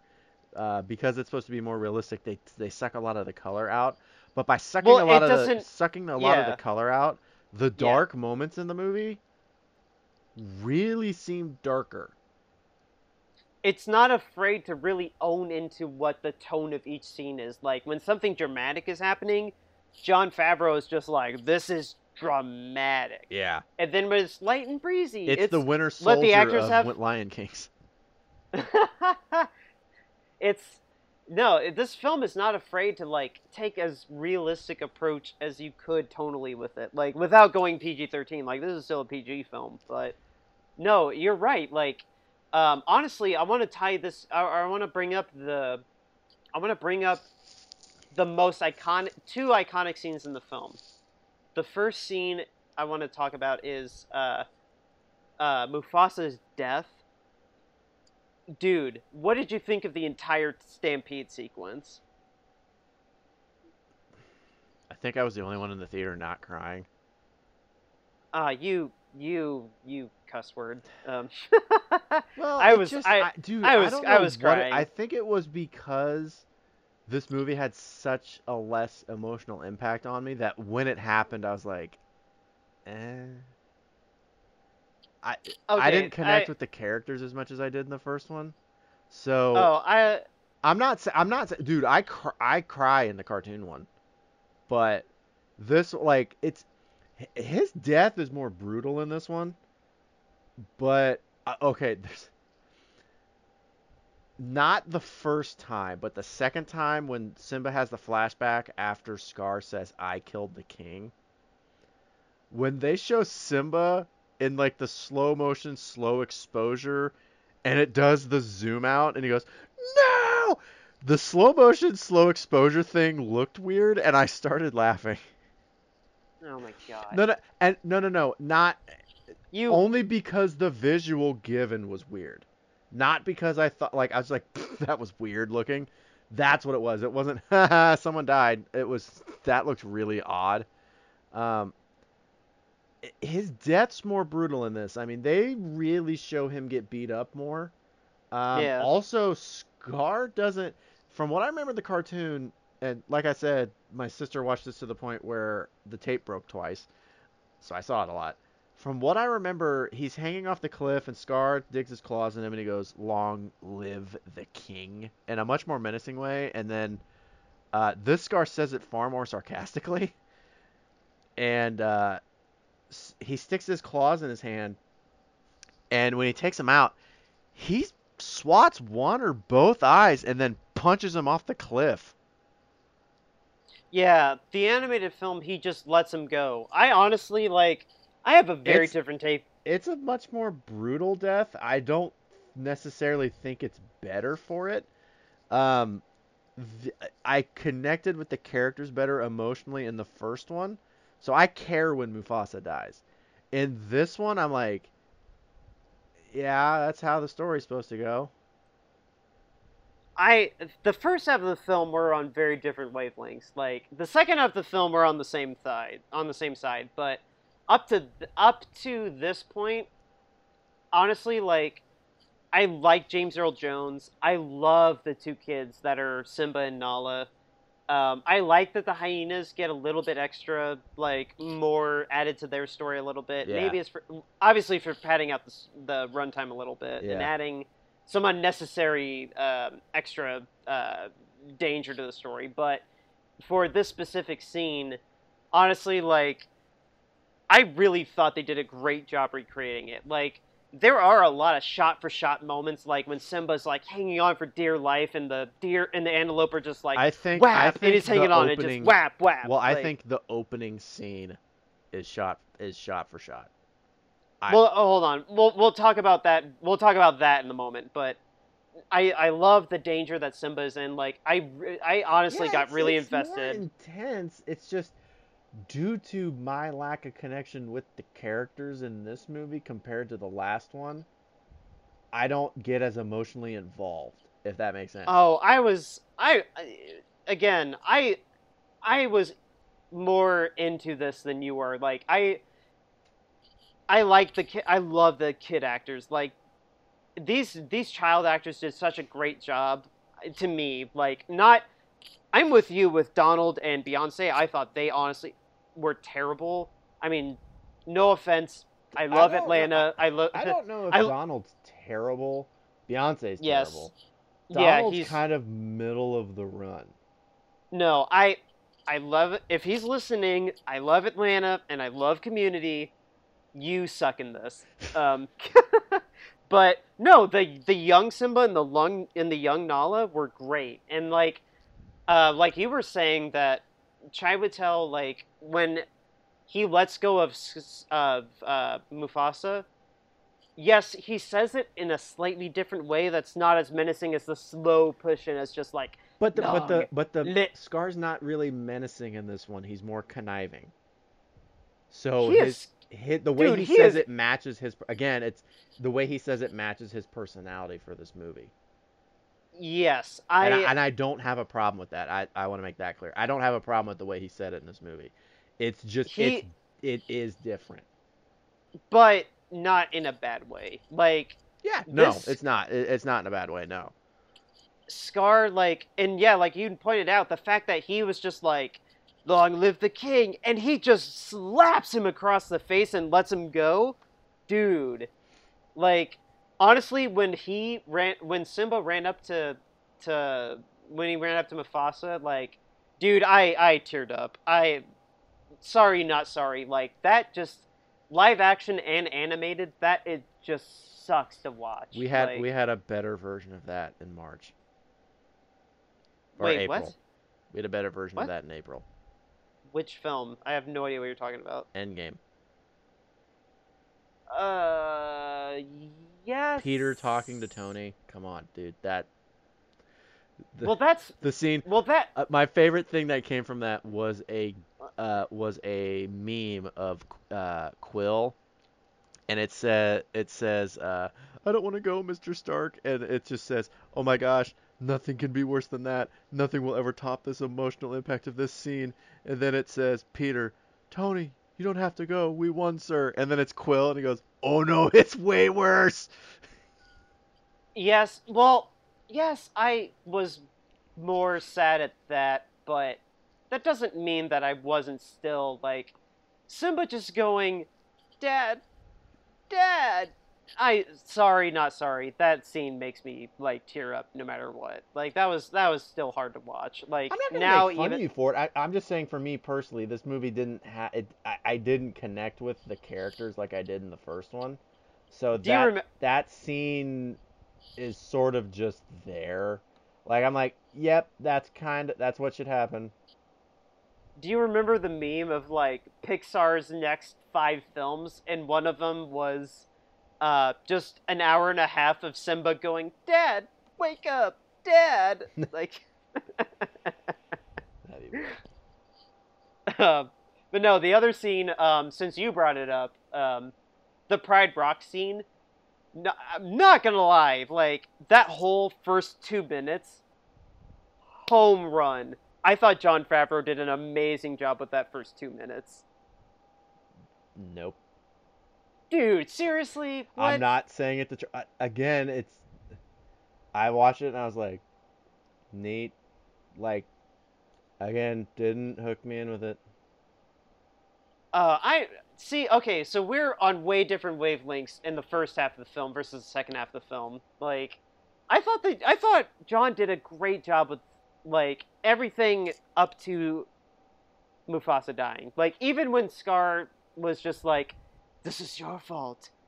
You should run. That's that's what you got to do. You have to run and never come back." Like, The thing Up to this, there- the thing with this movie, nothing in this movie really made me go, "Oh wow, look at that!" I just was like, "Oh, that's really good animation."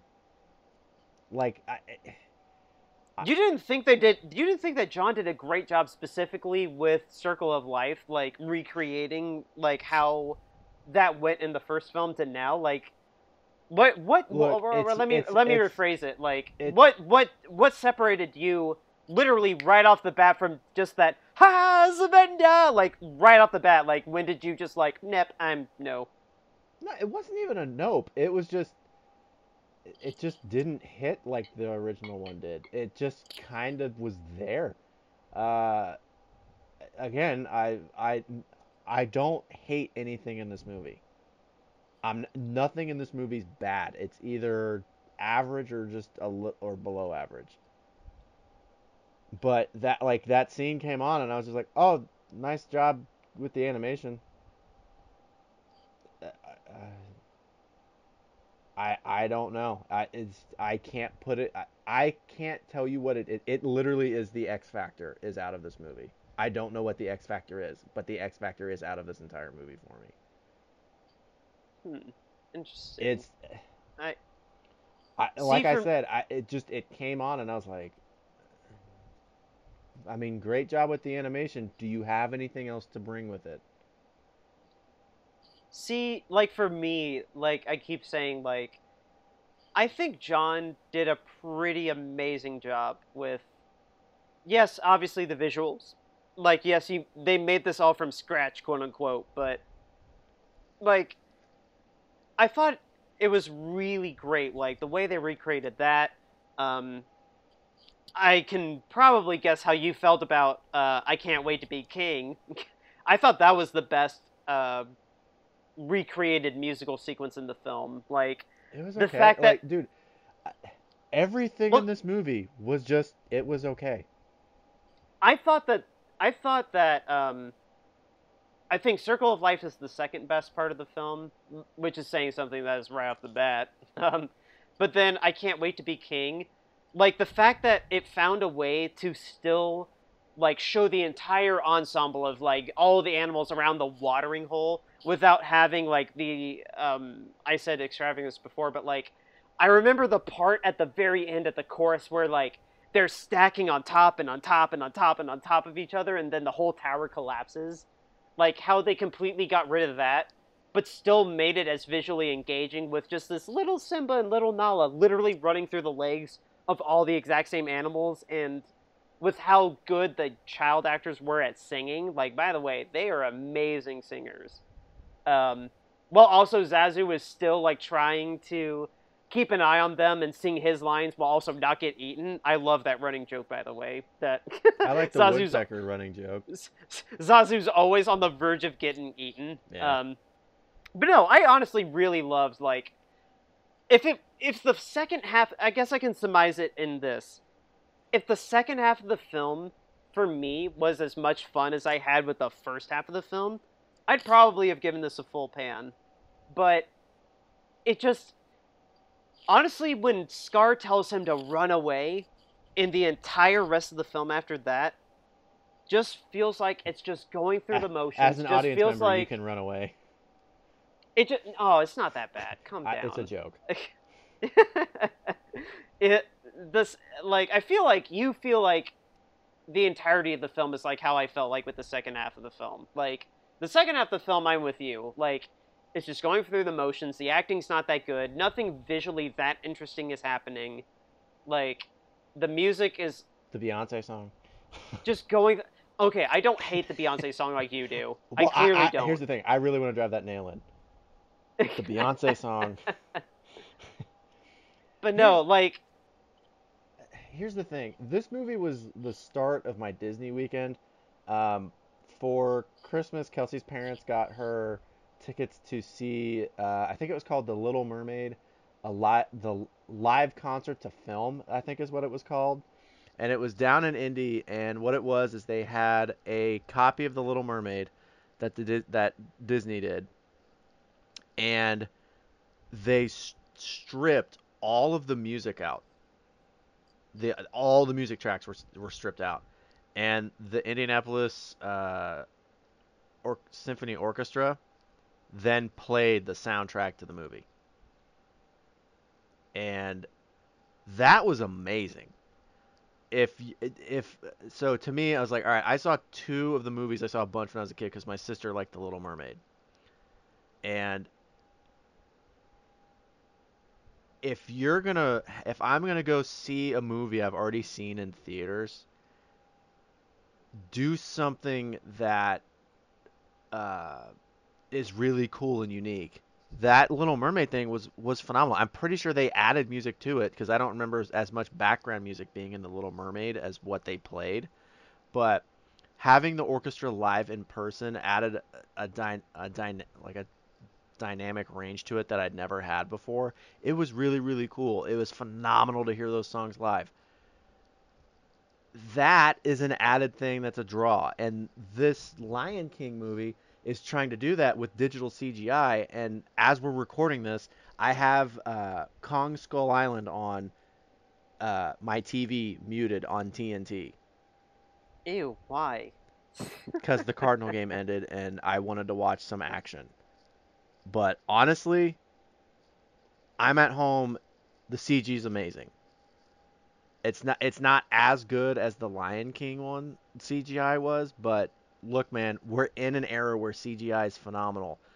yes, you can have. You know, you know, we started at the top of this episode with the Cats trailer, right? Um. I'm not saying all CGI is phenomenal. I'm saying CGI is has the capability of being phenomenal.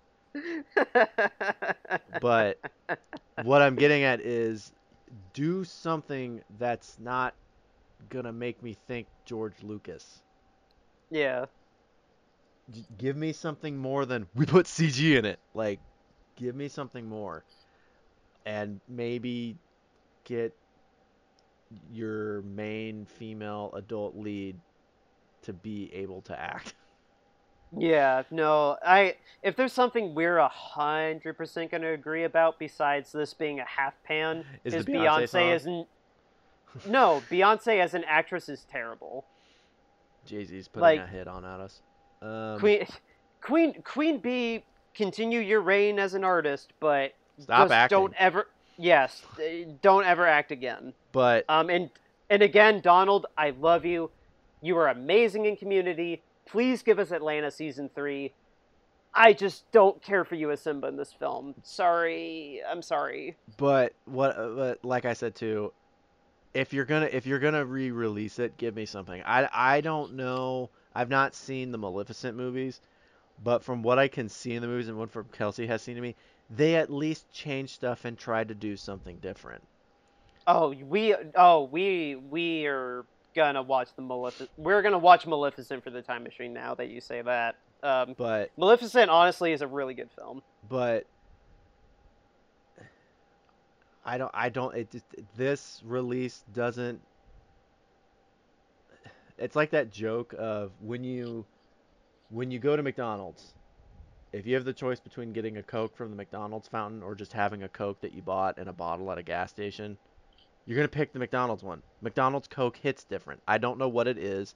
McDonald's Coke hits different. The animated the- the animated uh Lion King from the 90s just hits different than this movie. It I found it more enjoyable. I found it uh, to hook you in better and uh, connect better with the characters. This one is like Diet Coke. Not I- the worst thing ever, but eh. it's it is diminishing returns like if it isn't broke don't fix it so there with the bar that this film set i mean If it isn't No, broke, it don't fix doesn't- it. And the and the animated Lion King for years was the highest grossing film of all time.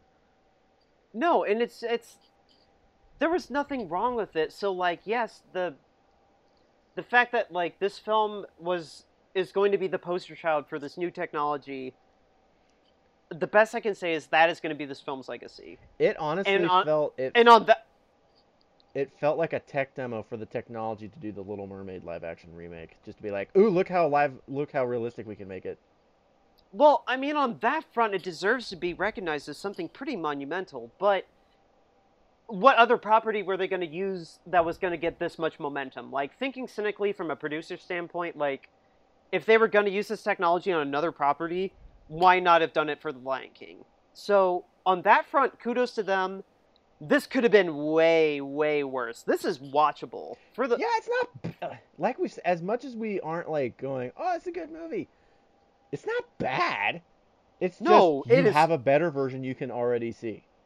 Yeah, no, definitely see the animated version of this film, but I mean over this one, but this is still watchable. This is still mostly entertaining, but um again, at least for me personally, I know you have problems throughout the film. Like, I still think the first half of this film is great. The second half of this film, meh. I I honestly don't have that much else to add to this other than just this is the most 50-50 I've been with the film this year probably like legitimately like half pan like I love the stuff I'd give a brownie to and I really dislike the stuff I'd give nothing to you know Yeah. It's it's not insulting. It's not if someone goes, you know, I I love this movie or I it's it's if someone said they preferred it over the original while I would disagree with them, I can get why. Um, I I I wouldn't. well, here's what I mean. If someone says, you know, I really wanted it to be more realistic, and that's what they wanted out of it, maybe like it's not. It's it's its biggest problem is it's it doesn't get you to feel one way or the other about it. It's honestly as beautiful as the visuals are, it's kind of forget it, forget it. Like you could forget it. Yeah, I it's. I mean, maybe that's maybe that's an us problem, like having grown up with the other film. Like maybe well, we're I mean, too. the other thing too. Clearly, we don't agree with what everyone thinks about movies because man, we'll be wrong about Crawl. Well, the people that if you look at Rotten Tomatoes, literally every review starts with this movie's really dumb, but I kind of had fun with it. So we, we can thought it was really dumb. We just didn't really have fun with it. We had a lot of fun making fun of it. I that's the Rotten Tomatoes score meter can be a whole nother discussion. Let's wrap this up. You agree with me? This is a half pan. It's not great, but it's not bad. That's but yeah, exactly. It's, it's So- it is one of the most eh, it's a movie like movies I've seen in a while. It's one of the most. That was like the noise that you just made. Yeah, like... I, I, I I don't feel one way or the other. It's really weird. Yeah, same. Uh, but with that, we have to take a trip into the time machine. We got to go to 1986, and we are gonna talk about the Oliver Stone Best Picture winner, Platoon. Be right back.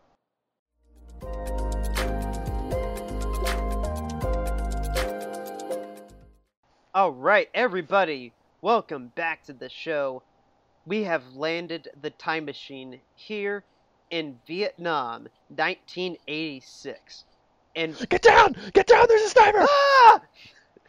um, and we're here to talk about the Best Picture Academy Award winner, Oliver Stone's Vietnam classic Platoon.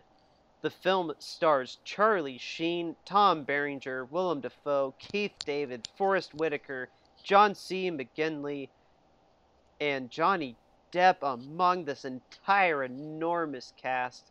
Wait, wait, you said this won an Academy Award and it's got Charlie Sheen in it? Yes, this was the Academy. Winning. winning, winning. 2007 wants its joke back. It was funded by Tiger Blood.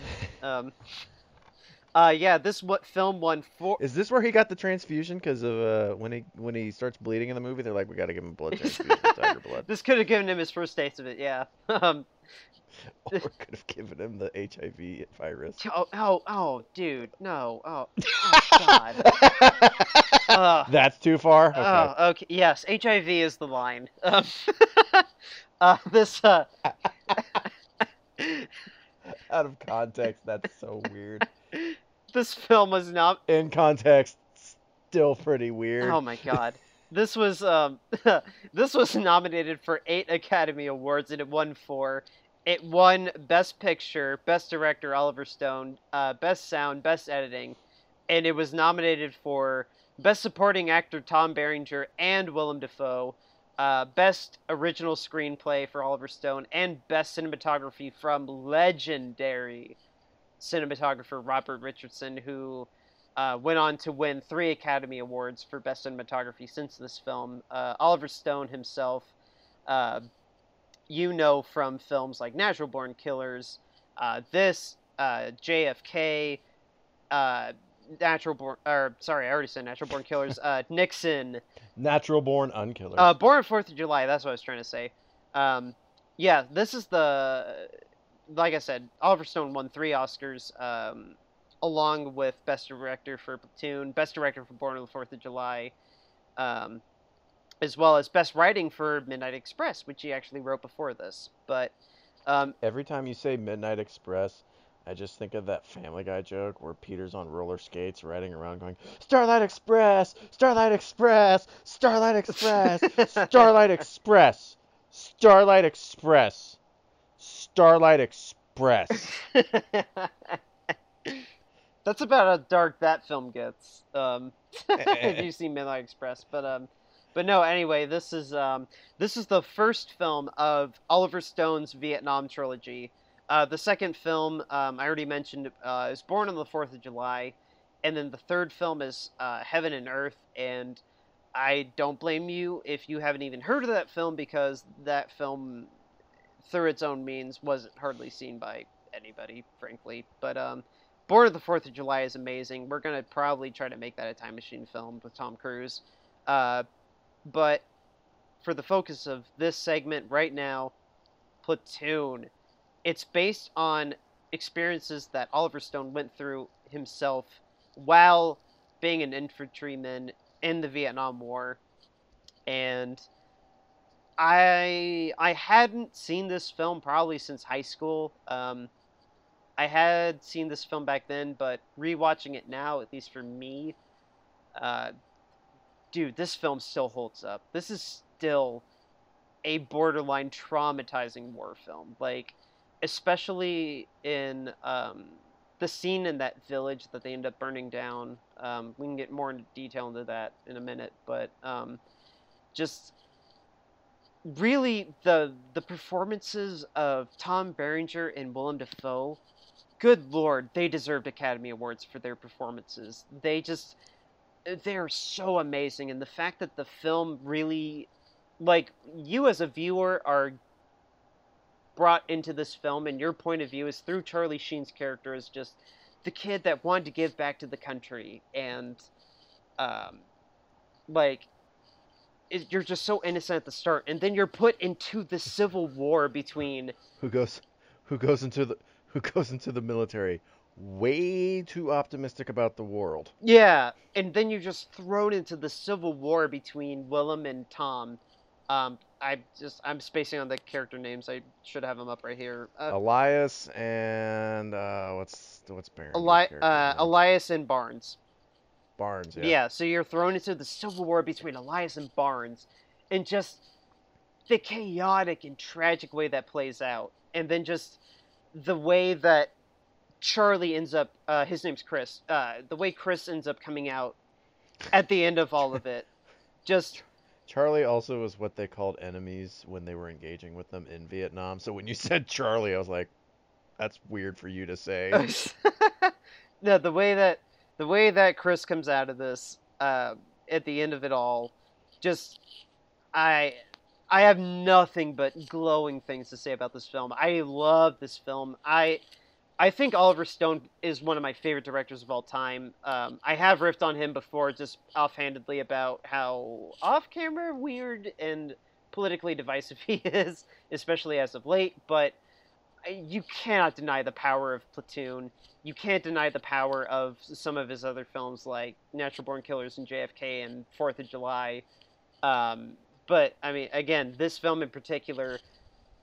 God, Platoon is such a great film. Uh, you picked this film, Nick, because you never saw it before. What what on earth did you think of this film? This being your first time seeing it. Uh, I have a new addition to my top five time machines for the year.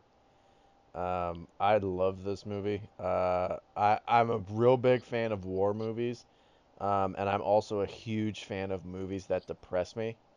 Um, this movie's one of the best of those types of movies I've ever seen. Um, it uh, the scene that Dan's talking about with the village was just brutal. Um, well, let, my... well, let's set that was or sorry, I was finish your thoughts and then let's talk about that scene in particular. Um, and another thing too uh, that made it really hard to watch. Uh, my grandpa on my mom's side of the family was a Vietnam veteran. Um, he did three tours in his military career, and I I can't remember if it was he did three tours in Vietnam. His he, uh, he passed away when I was six. His headstone um, says Korea and Vietnam, and I I can't remember if that means he I can't remember if he had to do a tour in that war to get uh, to get that on his headstone or if he just had to be enlisted at the time like maybe he was enlisted in Korea during the Korean War, but he he got when his basic ended, he hadn't shipped out when the war ended. Uh, but I I know he did at least two tours in Vietnam, and um, he passed away when I was six. But from what I've heard from family, he absolutely never talked about what he saw there. And something that one of the things I've been told, and one of the things I've heard from a lot of people, especially when I talk about him and say it's like he didn't talk to anybody about it, is uh, the people that saw some of the harshest things were the or the or the real heroes don't talk about it. Um, he didn't talk about it. Uh, so it's one of those things where a lot of the atrocities that happen in this movie, I've watched it like I get why maybe he didn't talk about it if he saw something that was as traumatic as this. Well, did you um, did you um, know Oliver Stone was a Vietnam infantry veteran when you watched this? No, I didn't know it until you said it just now. Okay. I mean, so uh, th- does that add anything to it, or like? I mean, I know I'm asking that in real time, but like, it adds validity. Um, it doesn't make the movie like it doesn't make it more uh, more. Oh my gosh, that's insane. It just makes it more like okay, now I get where the harshness comes from because it's it's one of those ones where like, yeah, he saw it. Um, but like I said, like I said with my grandpa, it watch watching this movie there were multiple times where like th- terrible things would happen and I would like I'd see it and I would just immediately think, "Oh man, if this is what he saw, oh my god." Um it's it's not a very gory movie. You can tell it's made with kind of a lower budget at the time. Um, but that doesn't take away from it. It's just one of those things where it's like, oh yeah, they probably can't really show some of these deaths because they just didn't have the ability to make them look realistic. Well, um, funny story mm-hmm. about the funding of this film. Um, once you're again, once you're finished, sorry to interrupt. And then, kind of the the last thing I'll get into, um, I could not believe the talent behind this movie. For, Forest Whitaker, Tom Berenger, Charlie Sheen, uh, uh, Willem, Def- Willem Dafoe. Yeah. Uh, who was the African American guy that gets shipped out at the end of the movie? Um, Junior? Are you talking about Junior? Um, I'm. Ca- no, I feel. Like, I feel like I'm getting God, names mixed up. Um, no, it's the it's the guy that they're sharing foxholes at the end of the movie, and then uh, oh, the guy that uh, was from Scrubs was in it too. Um, but the guy from Scrubs comes up and goes, "Hey, your papers came in. You're shipping out." Um, oh dang it, I can't remember. I'm getting there's oh man, yeah, I'm getting a bunch of names mixed up. I, I got the cast list up here, but like um, I've got to. Here's the thing. I have to see him to put his name to it. Yeah, no. A lot of the a lot of their names. I yeah. That's one thing with this film. Um, I'm getting a lot of them mixed up, but like Keith David. Oh, Keith David. Wait, he was in he was in Scrubs. No, no, no, no, no.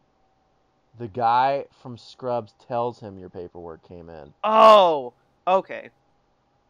Um, Chris Pedersen, is that who it is? Uh, Possibly. I mean, I might have to take your word for it. Um, no. Was it Mark Moses? Uh, L- Lieutenant Wolfe? Was it Mark? No, it's John. John C. McGinley is the one that tells him your paperwork came in, you're shipping out. Oh, yes, and yes, yes, yes. John C. McGinley. John, yes. John C. McGinley tells Keith David. Right. Yeah, yeah, yeah. John C. McGinley. Yes, he was on Scrubs. And Johnny Depp's in it. Yeah, John C. like, John C. McGinley's been in a, quite a few Oliver Stone films if you look in his resume. Yeah, it's just the the people they got behind this movie is just incredible because it's one of those things where it's like I all these people couldn't be a huge talent. Was this before or after Major League, by the way? Oh, oh, Jesus! Why didn't you ask me this off mic? Um, Major League was like embarrassing. Uh, this was right before Major League because Major League came out in '89. That explains Tom Berenger and Charlie Sheen's chemistry in that movie. right. Um, um, the the other thing too, and we'll, well, we'll get into it after we give our ratings. My rating for this is a full pane with sprinkles. Um, like I said, this is this is in my top five um, time machines of the year uh, as of now. It's uh, I think the phrase that I said to you when talking about it was devastatingly beautiful. Um, the the movie it's the movie itself is so beautiful and amazing. Uh, the locations the locations gorgeous. Um, the the movie the story and everything is beautiful while simultaneously it is one of the most devastating films I've seen in a long time. Um, the scene where Charlie Sheen snaps and makes the one-legged guy dance. Well, I wanted to hug him. Um, hug the hug the guy with one leg or hug Charlie. both. but it's it's one it's just it's it, it, that's the most that's the best description I can give this movie. If someone's like describe this movie to me, I would say it's devastatingly beautiful. Um, yeah. It's it's heart wrenching. Um, it really just it's gonna ruin your night, but you're gonna love that you let it ruin your night when you watch it. I I couldn't agree more. I I love Platoon as well. I think this is definitely one of the best war films, honestly, ever made. Um, there's there's not really many war films I can compare to how powerful this one is. Um, it's and the thing that one thing that's funny too is a lot of war films you get it's either pro-war or anti-war. I didn't really get that this was anti-war. This felt more like this is what war is. Well, this was very. Uh, I mean, surely, I mean, well, we could watch on the Fourth of July and see how Oliver Stone feels about Vietnam or I could show you interviews where he talks very negatively about war. But um, this, yeah, no, I mean the way uh, the way you say that, I mean, yes, is very much true. Um, this film is just the recap of what it was like to be in war, like what it was like for him. Um, I mean, to fabricated fabricated extents here and there of just well of just how devastating just about just what specifically Vietnam turned you into like what just being in being in the mess being there uh, even for just a year like Charlie Sheen's character was only supposed to be there for a year and even like when they're cleaning out the the the crap buckets uh, in home base the guy's just like oh I remember what I was like when I had 300 300 days left. Like one one thing this movie uh, made me think of throughout a majority of the movie too um, was lyrics to I don't remember what Slayer song it is. I think I can't remember. Um, but the lyrics are uh, strive for peace with acts of war, the beauty of death we all adore. That's just what I kept thinking throughout the entire movie was the whole goal the whole goal is for the war to end and to get peace. And how do you do it? By killing people you otherwise never would meet in a in a foreign land uh, ruthlessly. Well, how but that's a that's interesting like to think about like let me let me talk let me bring up then the real central conflict of the film is the idea or the ideology of um, Willem Dafoe and Tom Berenger's characters. Like, if nothing else, that is really the central conflict of the film. Like, you're brought into it through Charlie Sheen, but then the platoon is completely divided between Elias and um, uh, I keep forgetting his name, but uh, Barnes. Barnes, yes between Elias and Barnes. So I just the the way the film presented their points of view, at least to me, was just so beautifully executed. The fact that like you could equally empathize with the fact that like they've both been in it for so long, but Well, Elias, Elias, is, Eli- Elias is Mufasa, and speak to bring it back to the Lion King. Elias is Mufasa, and Barnes is Scar. elaborate. I was gonna say something, but elaborate. A lot. They they're both in the war, so war is inevitable. But Mufasa, uh, when he says a real king looks at what he can give back, and he doesn't go looking for when to be brave. Elias, I mean, granted, yeah, he does the one thing where he's like, I'm gonna run and I'm gonna go kill them, uh, cover me and cause a distraction. But he's one of those guys where he views, you know, hey, we're here, we got to get out of here. Let's not put people in danger, but let's do our job to the best of our abilities. Barnes views, you know, I've been wronged. Um, throughout the throughout the movie. Well, actually, before we get into this, have you given your rating yet? Oh, I'm full sprinkles. I I, I Okay. love Platoon. Yeah, full sprinkles. So full sprinkles uh, for both of us. Um, but Scar, you know, Scar and Lion King's like, oh, you know, I want to get, I want to get mine. I want, I want what's coming to me and all that stuff. Uh, Barnes, this war, Vietnam changed warfare uh, because you know wars leading up to it before were fought by soldiers, um, and they had a uniform. Vietnam, the village scene points it out very well.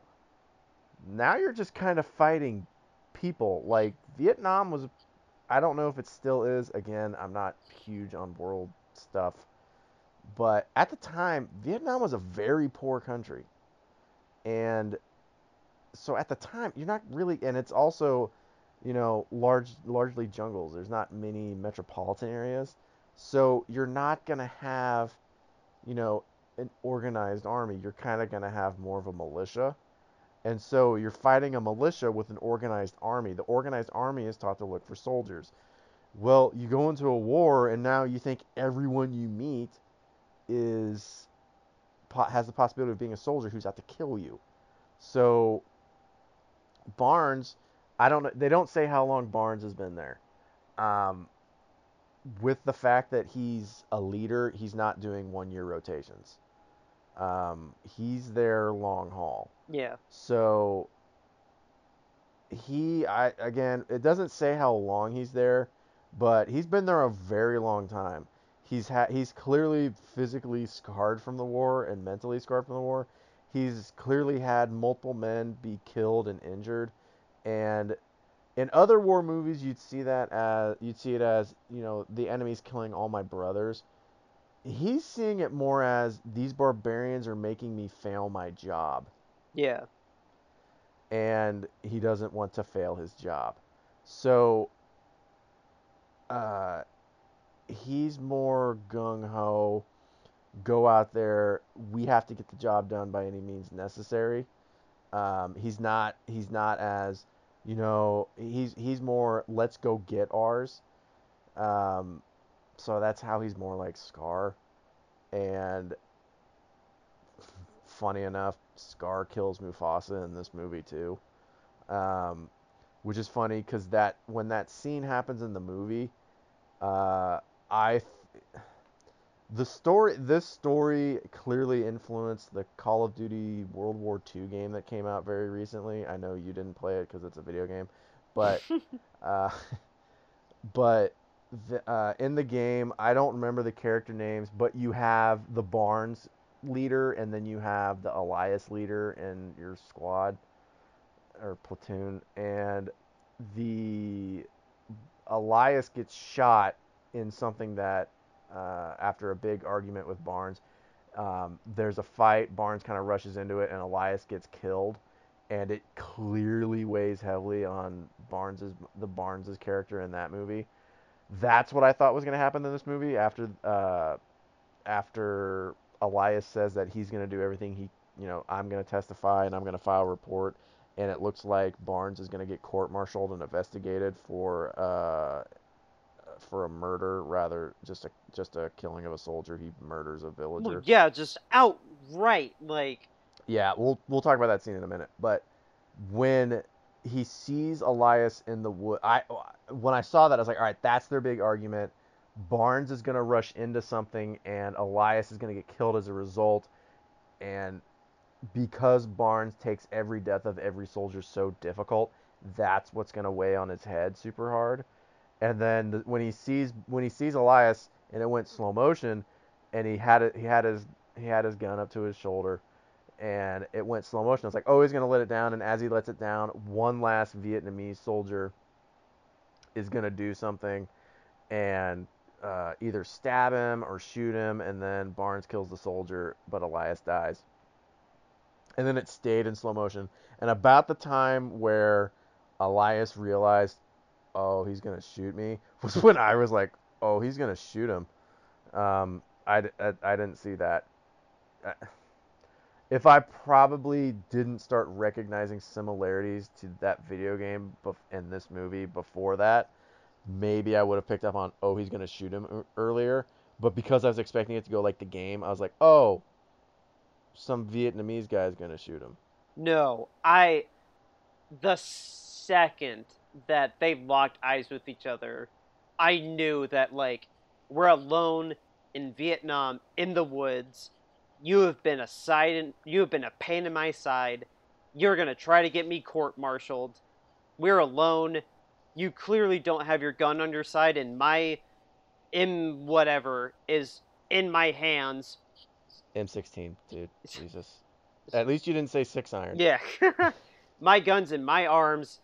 Sorry, bro. Not sorry. You're going down. Like before dude before that was we before we get to the village scene i do want to point something out the scene where he uses the shotgun to blow the pot smoke into Charlie Sheen, wouldn't it have been hilarious if Willem Dafoe just went sleep like he did in this in Spider Man? that would have been funny. That would have been a really fu- that would have made Spider Man uh, even worth it. That would have made Spider Man even funnier if he said it here first, uh, yeah. twenty years earlier. Um, yeah, and then uh, and then Sam Raimi's like, we gotta pay homage to, to Platoon. That would have been funny. Oh, you mean with the with the arms up in the air scene? No, no, no, no, no, no, no. With the sleep scene. Yeah, no, the uh, um, but no, like back to the point of the conflict that ended up allowing Barnes to shoot Elias. Um, this was really, I mean, tell me if you don't believe that. It's one of the most difficult scenes I've ever had to watch. Well, no, tell me if you disagree, but like this was such a focal point of conflict in the film. Like this is really what really set the stage for the entire because when it film. happens, I was just thinking, dude, what are they gonna do for the climax to top this? Well, no, that's the thing. Like this is the point of conflict, and then the whole rest of the film is the aftermath. Like really, yeah. when they go into this village, and Charlie Sheen makes that guy dance. Like this is the first breaking point for Charlie. And then Kevin Dillon, um, which by the way, Kevin Dillon, I don't know if you've watched Entourage. He nope. he was in Entourage, and he still got his own weird face and nose. Not to, um, he still has that face, just with an ugly goatee. Um, and he's equally unlikable in Entourage. Um, but he doesn't murder anybody. Is he the guy that says, "You pansy"? Oh, I can't say what exactly what he says. Yeah he says, "Why don't you just do him in?" And then he hits him and hits the guy in the head. Yeah, that's Kevin Dillon. Yeah, that guy's a prick. Yeah. Oh, dude, he's the worst. Junior's the worst character in the movie. Like when he died at the end, I was happy. Well, I hated Junior. Well, so was Junior because apparently dying in the field was just as great as living. Like his whole Lieutenant Dan. no, no, I I agree. When he when he blames Charlie Sheen for falling asleep, I I almost went, "No, you piece of crap! You fell asleep. Charlie Machine wasn't on watch." No, Kevin Dillon dying was as equally gratifying as seeing Tom Berenger die. Um, but not to get too far ahead of ourselves. Uh, but yeah, he. Uh, the focal point of this scene was when they're just doing a. I can't remember if it was a routine check or like they got. They no. They got they, got a tip. To, they, they, got a tip to go there, right? They they went out on patrol.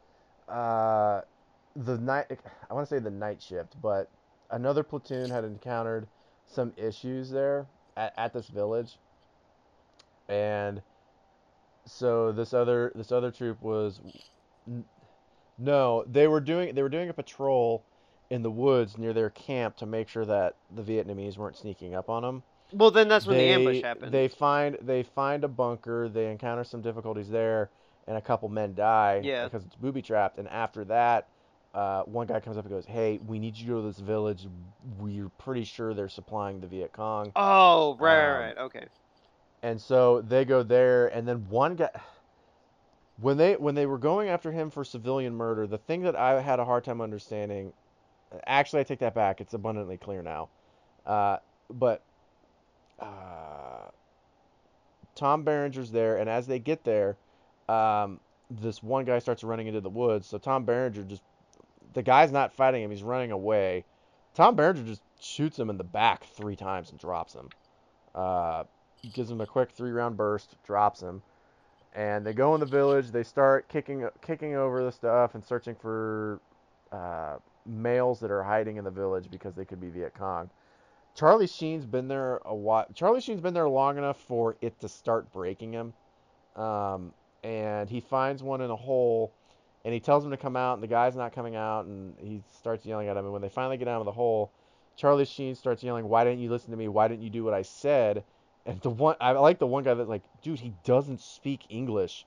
And then Charlie Sheen is just so broken at this point. He goes, "I don't care." I was like, "Well, that's why he didn't do what you said." Like it's like getting mad at a dog for not for and then going, "Why didn't you repeat back the words I said?" Like, dude, the dog can't talk human. Beth, So Beth, you know we're taping. Why are you meowing right now? Beth, oh my God, Beth. you say that it's the one episode Beth's been super quiet. Um, yeah. Oh, she's uh, she's actually not even in the bedroom right now. So that bit, so that bit's kind of ruined. Um. But um, Charlie Sheen then says, "You you think it's?" I think he says, "You think it's funny or something like that." If you think it's funny, why don't you dance? He starts shooting his M16 at his feet. Yeah, he thinks the guy's And smiling. he puts, I think he puts an entire magazine out. Like, I think he empties a full magazine. Uh, Charles C. McGinley comes in, and frankly, he he's a suck up to Barnes throughout the entire movie. But this is the biggest proof of that because he almost starts crying watching this. I'm like, dude, you're in charge. Make him stop. Like that's your job is to make your soldier do what you tell him to do. Well, no, that's And then the one That's what- the one guy the one guy yells at Charlie Sheen and says, "You don't have you don't have it in it to kill him." And and I was like, "Oh, he's just gonna plug him." And then he just starts hitting him in the head, and I was like, "Uh, oh my God, why are you beating him to death?" I mean, granted, it's not be- it's not better than killing or shooting him to death, but it's worse. dude. The fact that like, yeah, no, And you're then Charles C. McGinley, Charles C. McGinley's like, if you, before that he's like, if you don't kill him, we can all walk out and pretend it didn't happen because technically it's a war crime. He's shooting. He's technically shooting at a civilian. That's a war. At 95% sure that's a war crime. This whole this whole scene is uh, borderline war The crime whole- until until it becomes a definite war crime. dude the entire sequence like that was that was the highlight and the point of the scene was just like the fact uh, the influence that barnes had on this group like even McGinley like the fact that he was just like okay oh my god this is really bad like the fact that it Yeah, broke This is, this is getting this is getting from oh it's bad because it's war to oh it's bad because this is not human. Well, yeah, like even the fact that that character specifically was like, "Oh my god, guys, we gotta get out of here! Please stop! We gotta get out of here!" Like, while Charlie Sheen is almost about to shoot the other guy's foot off, like, and then Kevin Yeah. Dillon just murders him in cold blood, like, But they keep the old lady alive, right? uh, until Tom Berenger shoots her in the face. Um, I thought that was a different old lady. oh wait, was it? I might be getting the old. Yeah, because she's married to the guy that he's yelling at, and that it wasn't the one-legged guy. So Oh right, right. No, no, you're right. Sorry. Yeah, you're right. yeah, so she's alive. She's crying, and they go out in the center. They've got all the women rounded up, and they've got all the they've got the men separated. He grabs one of the old men that was uh, clearly like the head farmer, and he starts yelling at him. And is Johnny Depp the one that speaks Vietnamese? Yes, that was Johnny Depp. Okay. So Johnny Depp is translating for Tom Berenger, um, and Tom Berenger is yelling at him, you know, Why do you have all these guns? Why do you have all these rocket launchers? Why do you have all these weapons that, you know, it's. I can understand why a farmer out in the middle of the woods would have a shotgun and maybe a hunting rifle. You've got fully automatic AK 47s and RPGs. That's not for farming. Yeah. and so Tom Berenger's like, why are you doing this? Why do you have why do you have like four times the rice that a farming village of this size would need? And why did why were your men in hiding and all this stuff? And the guy's claiming at first he's claiming that this is just their daily lives. Then he goes to then Tom Berenger hits him back with no, you you have munitions for an army and you have food for an entire platoon. What where are the Viet Cong? And the guy changes his story to we're weak, the Viet Cong came in and pushed us around, we couldn't do anything, and in turn they took over and we were forced to do it or they were going to kill us. Tom Berenger doesn't believe him and I don't blame him for that. I didn't believe the guy either. Um, then it escalates because while this is happening, the guy's wife is yelling for Tom Berenger to knock it off. She and uh, Tom, uh, Tom shoves him or punches him or something. Yeah. And his wife gets right up next to him and starts yelling and screaming and all that. And Tom Berenger, like, Tom Berenger's had it. Like, like I said earlier, Tom Berenger is viewing these people. uh, He's not viewing them as people. One thing that I, from the military documentaries and interviews I've seen with people in the military that they talk about is you're supposed to think of when you have your enemy, you're supposed to think of them as subhuman. The problem with, or the thing with this war, it, it's supposed to make killing them easier. The issue with this war is the line between civilian and your enemy is blurred, strongly blurred, and it's hard to differentiate that. And when you're exposed to it for long times, and because the line is blurred, people that you think are civilians are killing the people in your platoon, and in this twist is making him not do his job very well. Like he clearly does not care about anyone in his platoon anymore. He's just tired of looking like a failure Yeah. when it happens. But because of that, he's had it. This woman's just screaming and he's trying to do his job and he's trying to find the Viet Cong and she's just an annoyance and she's and she has no benefit to him. So he just turns around and he shoots her in the head and drops her. And the guy starts freaking out, understandably, because his wife just got murdered in front of him by a by a soldier from a foreign land that isn't speaking a language that he understands. And as a result, uh, I think their granddaughter. I don't think that they look too old for that to be their daughter. I. Um, I. she I'm- starts crying. Yeah, I'm not. I'm not completely convinced it was the daughter, but it kind of doesn't clear up that line between granddaughter or daughter. Yeah. So she starts she starts crying, she starts sobbing because she just watched grandma get sent to heaven. And Tom walks over or he, Tom puts his M16 around his shoulder, grabs his sidearm, cocks it, grabs the little girl, gets down on one knee standing next to her and goes, "This is your little girl, right? You love her. You this is who you love." tell me where the Viet Cong are, or she's next. And they just start screaming at each other. There's a child crying. The entire village is freaking out. The men don't know what to do. And the tension breaks because Elias comes up from behind him because he stayed back to uh, clear up the issue at the uh, bunker. Elias walks up and just goes, Barnes, what are you doing? And Barnes, I think Barnes looks at him and says something about they're lying. They know where the Viet Cong are.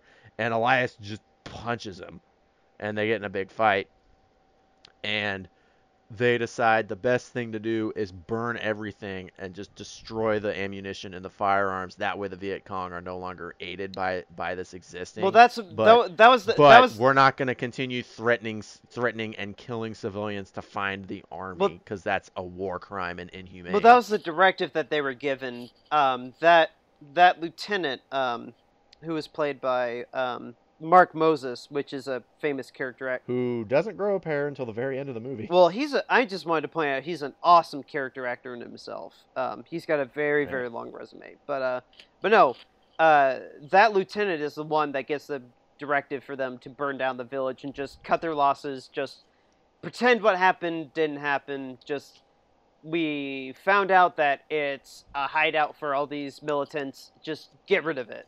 And Yeah. but again, this is how crucial the scene is to the film, where Willem Dafoe is going to try and get uh, Tom Berenger court-martialed, to which then later in the film, he gets that opportunity. He finds him one-on-one in the woods. This is perfect. Bang! Just drops him, leaves him for dead, and then that goes into Well, well, let's set let's set the stage for this scene. Like after the fact that Tom Berenger leaves Willem Dafoe for dead, the rest of the scene is that the their uh, the the soldiers are overrun and they're trying to escape via air helicopter. well, you're you're skipping over a little bit Um, because I fe- so the the scene end the scene ends in a very disenfranchising kind of way, where they're going in the helicopter like they they they walk back down the mountain, and uh, the lieutenant is talking to him, and Elias goes, "I will be filing a report. I have as many eyewitnesses as possible to testify of what happened." Barnes says the same thing, and they have a stare down, and the one guy's like, "Hey, stop."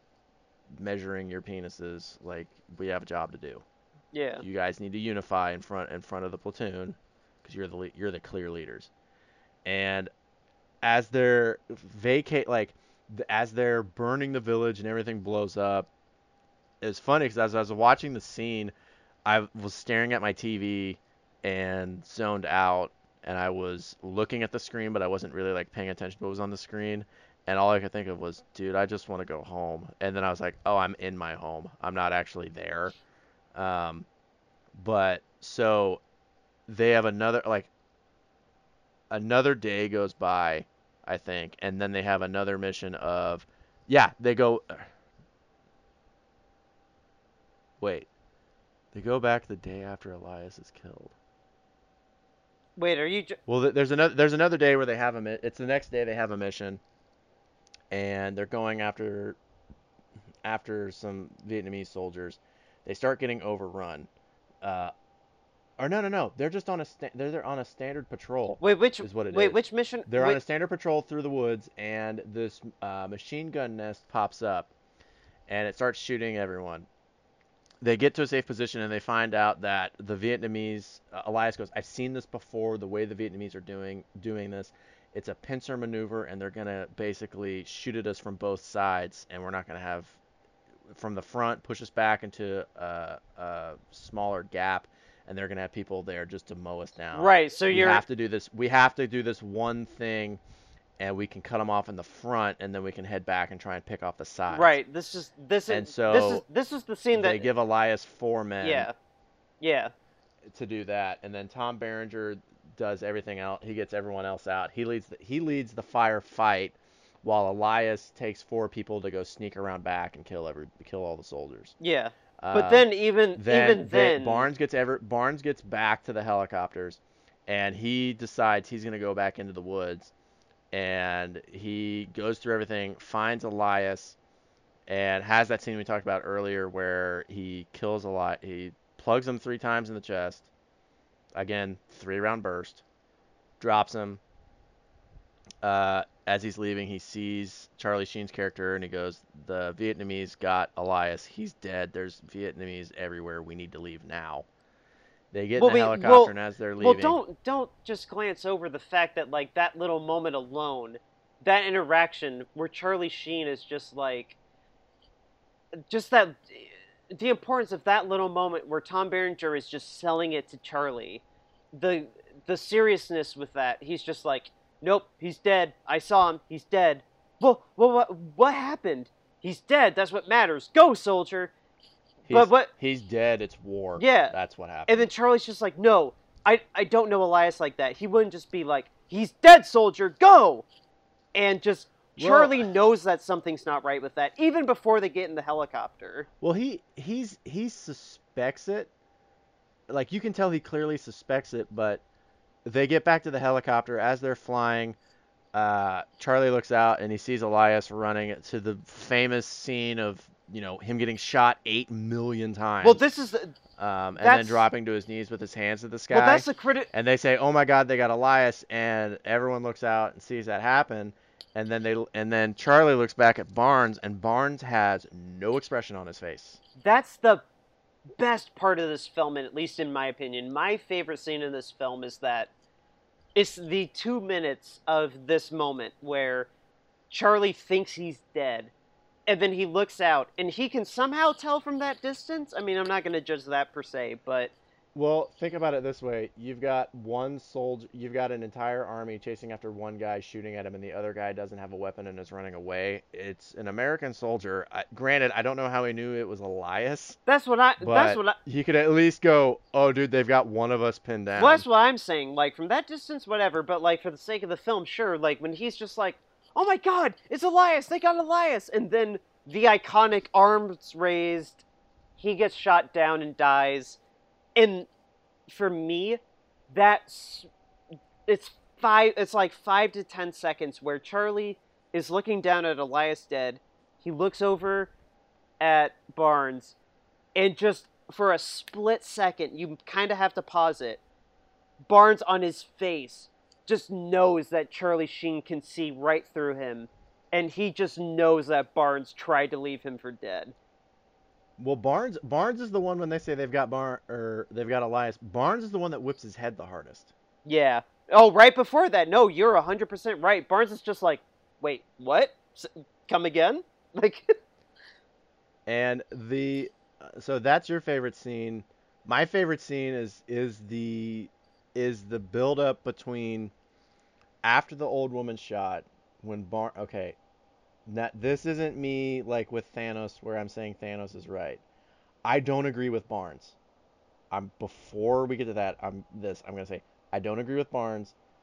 I understand what happened to him to get him to this state. I don't agree with what he's doing. that, But that, the intensity, the intensity and the raw power of this scene is what makes it my favorite.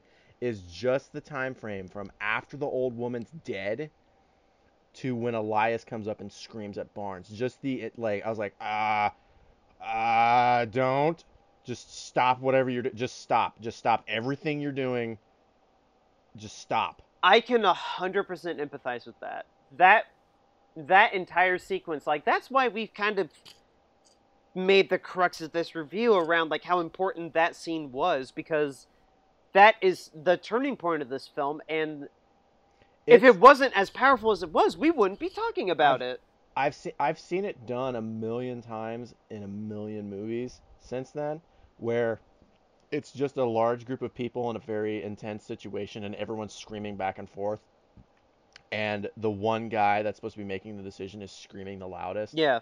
and just nothing's going right. It it's nothing's going right, and every action taken is just gonna make it go worse. Yeah. Um, and this is the best version of that scene I've ever seen.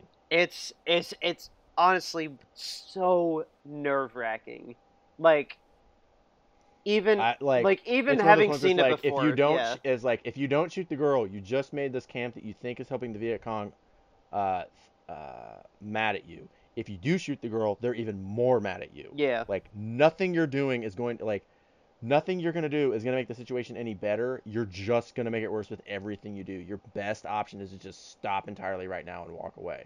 But Tom is in that mindset where just like the enemy is the enemy. There's no there's no middle ground. Like black and white. Yeah. Like if you're not wearing my uniform, I'm gonna murder you if it means my hmm. guys live. Like If you if you don't ha- if you don't salute the American flag, I'm going to shoot you. Is basically where he's at. yeah, no, a hundred percent. Yeah, that fight scene afterwards too after charlie when charlie sheen's with those guys talking about uh, how he's he's 100% sure that uh, barnes killed elias that fight scene in that uh, kind of bunker that was really intense when he when he gets the knuckle knife Oh, the con right the in front of his the- face and the one guy's like don't do it that's 10 years yeah, the con the confrontation, not the actual final fight. That specific confrontation. Yeah. yeah No, that was well. Tom Berenger gives a pretty amazing monologue right up to that point. I've I've seen Tom Berenger in multiple films. This is his best film I've seen him in. Well, he got an Oscar nomination for it, rightfully so. He's incredible in this film. Yeah. He I can't recall anything specifically, but just oh my god, he owns this role. Like if You can't remember anything specifically? not offhand, um I mean I can I can pull Uh, up his resume, but um Oh, his resume. I thought you meant like moments from this movie. It's like I will rattle off like three to five. no no no no. Other films specifically that he's been in, like I can't like outside of this film, he's just kind of a character actor to me. Like Yeah. It's Um, well, it's funny seeing. I mean, Charlie Sheen, I knew could do a wide range, but uh, Tom Berenger, seeing him in ma- the Major League Series after this is honestly really impressive. yeah, I've never seen the the those films.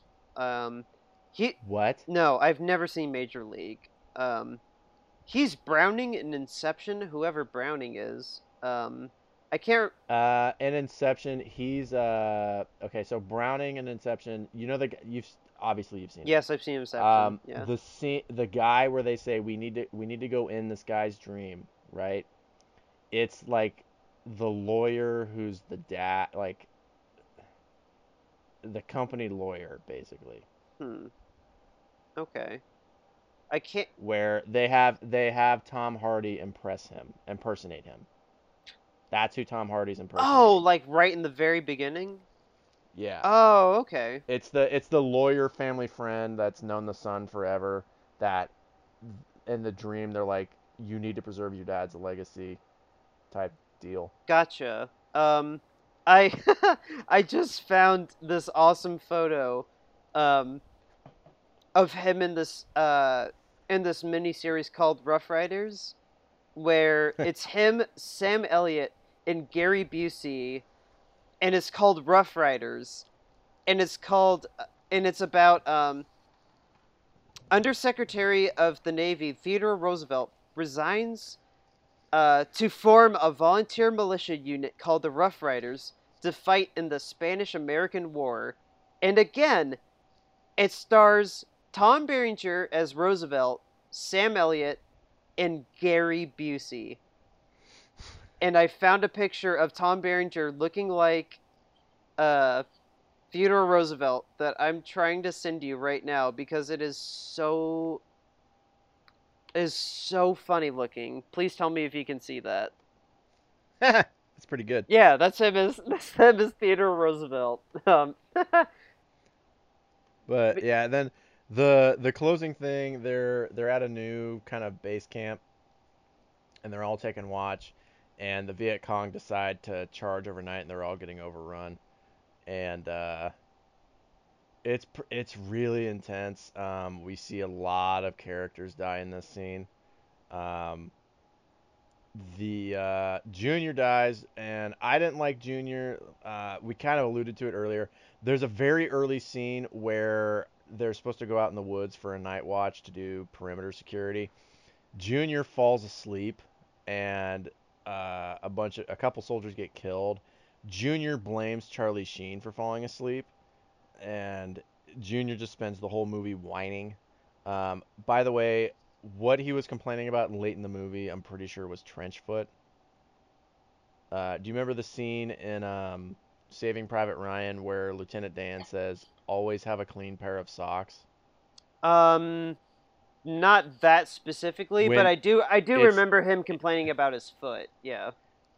Well, it's in Saving Private Ryan. It's when they first land, and Lieutenant Dan's giving them the rundown of like what's important to survive in, in Nam. He says, "Always have a clean pair." I have a motto I live by. One, always have a clean pair of socks, and two, I don't remember what two was. That's why if your socks get wet and dirty, they can rub your feet raw, and then because they're dirty, they get infected, and that's that's what Junior's complaining about. Um, Junior gets killed in a really brutal way too. Junior is one of the only non-bullet deaths in the movie. Junior is killed with a bayonet. Yeah. That was yeah, he just gets stabbed a Um, bunch. Yeah. McGinley, or Charles C. McGinley, Uh, he, He- he, at towards the end of the well, movie, he- he's trying to convince Tom Berenger to let him have a three-day vacation, and Tom Berenger says no. And then during the scene where the Viet Vietnamese are overrunning, uh, or everyone's being overrun by the Vietnamese, Yeah. he has to hide underneath the corpse of his uh, uh, foxhole partner. Yeah.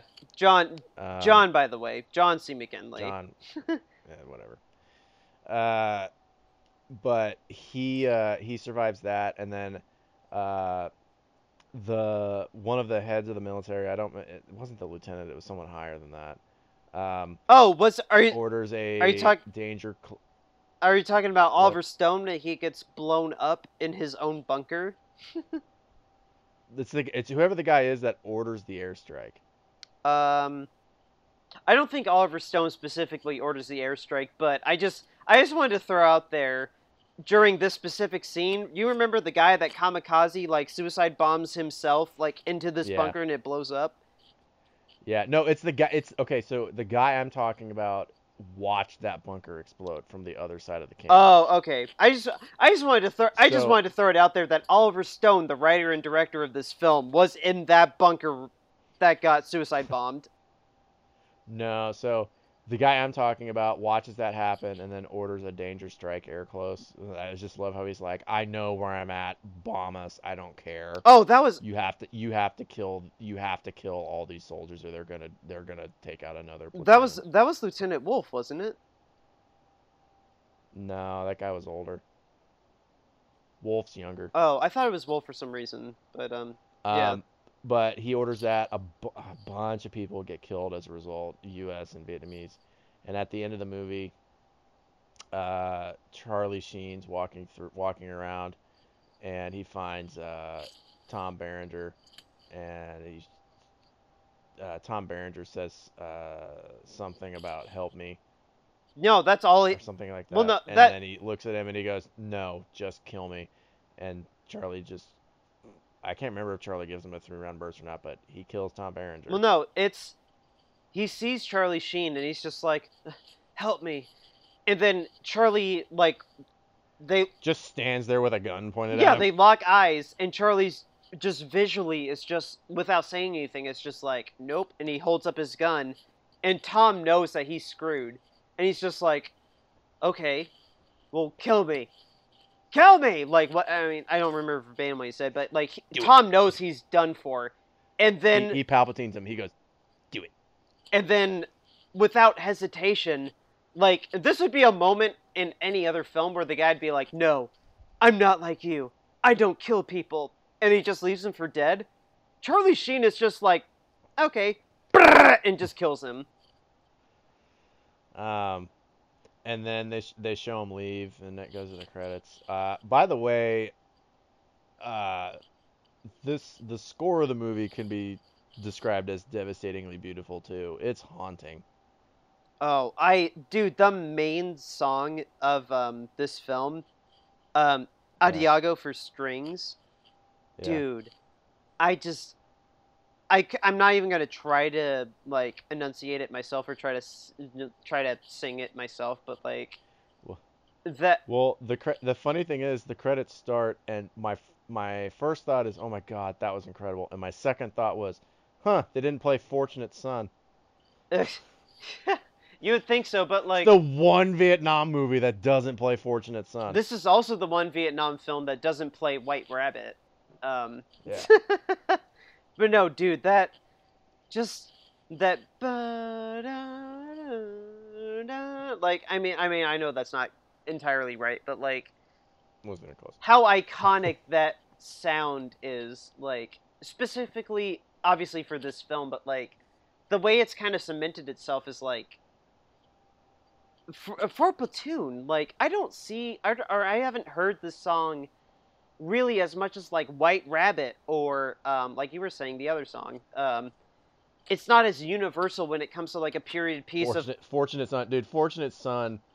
Uh, the the funniest way I heard it put, and it drove it into the ground, was just uh, when Quagmire's telling Peter on Family Guy about Vietnam, and he goes, "Nothing prepared me, nothing prepared me for the incessant use of Fortunate Son." Um, it- dude, it's in every Vietnam movie. Even if it's even Forrest Gump, even if it's a scene, it's played. I'm gonna have to hear that off mic because I can't remember what. It's the song that goes, burn burn burn It's by uh, CCR. Oh, the, um, I'm gonna butcher the lyrics of it. Um, but no, I think I know what you're talking about now. Um. Uh, yes, this is happening, listeners. Um, Fortunate Son. Here we go. The uh, I hope this doesn't get picked up by my mic. Oh, Creedence Clearwater. That's what you're talking about. Yeah. I was bow, bow, bow, bow. Yeah, no, I know Yeah. that song. That yeah, no. Okay, that song I will agree is used more than White Rabbit. Yeah. Yeah. So I was just like, oh wow, we made it through a whole movie without hearing that song. Yeah. And then I was like, I just want to go take a shower and just let the water run over me and think about everything in my life.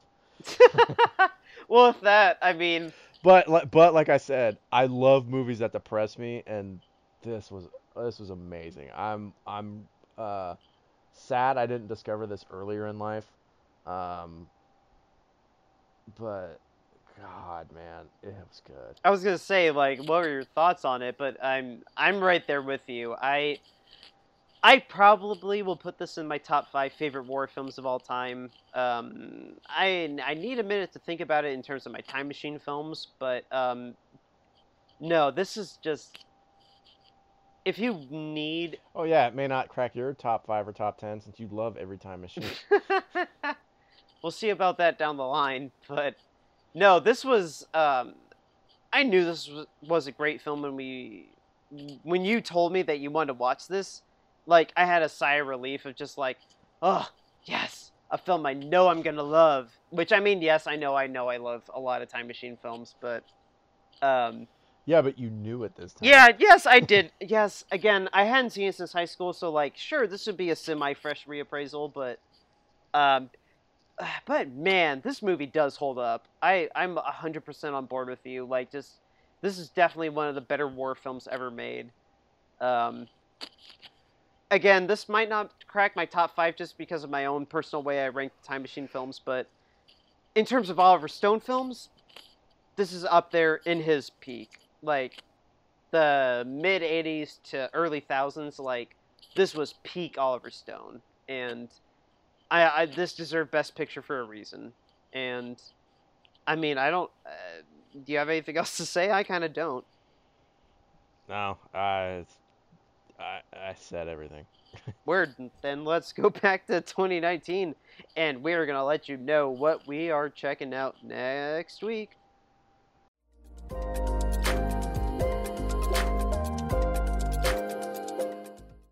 All right, guys, that is it for this week's episode of Brownie Points. Thank you so much for joining us.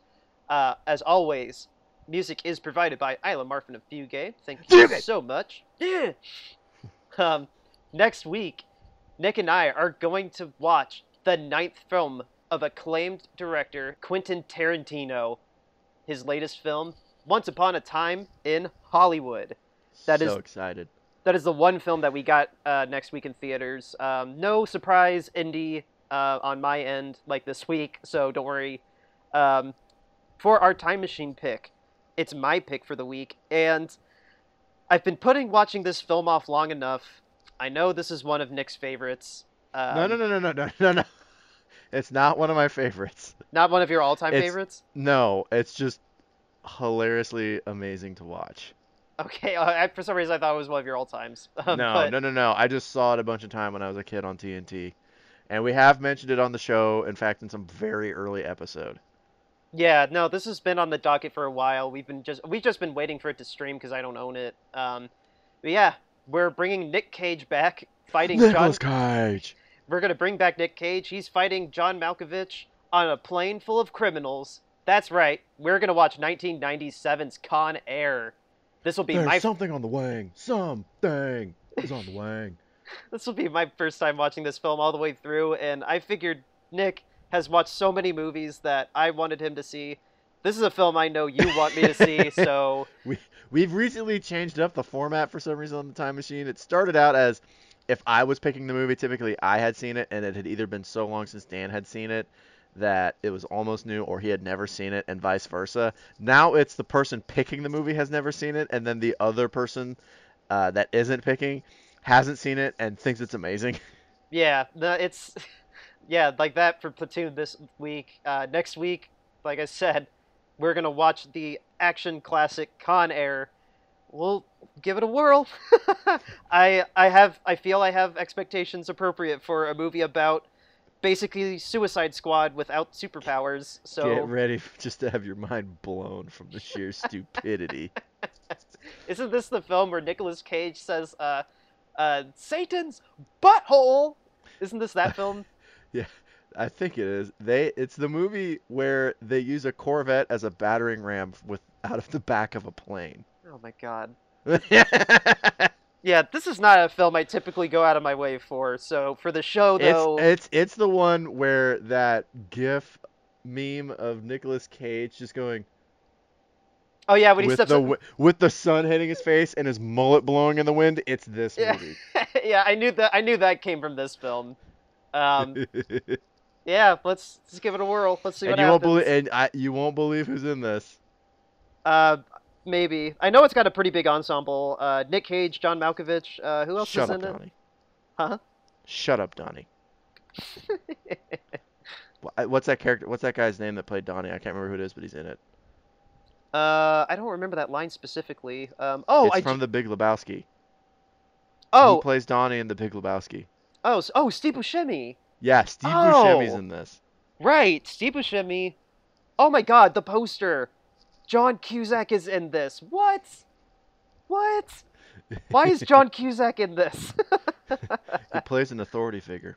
uh, Ving Ving. Rhames is in this, right? Or no? Da- yeah, Ving Rhames and Dave Yeah. Chappelle plays this guy called Pinball. Um, Dave Chappelle, I forgot about him. Danny Trejo is Johnny Twenty Three. Mhm. Monica Potter is in this. Mhm. Okay, I'm a little more excited for this now. Um, it's so stupid. It is so much a why do we need story? We got special effects movie.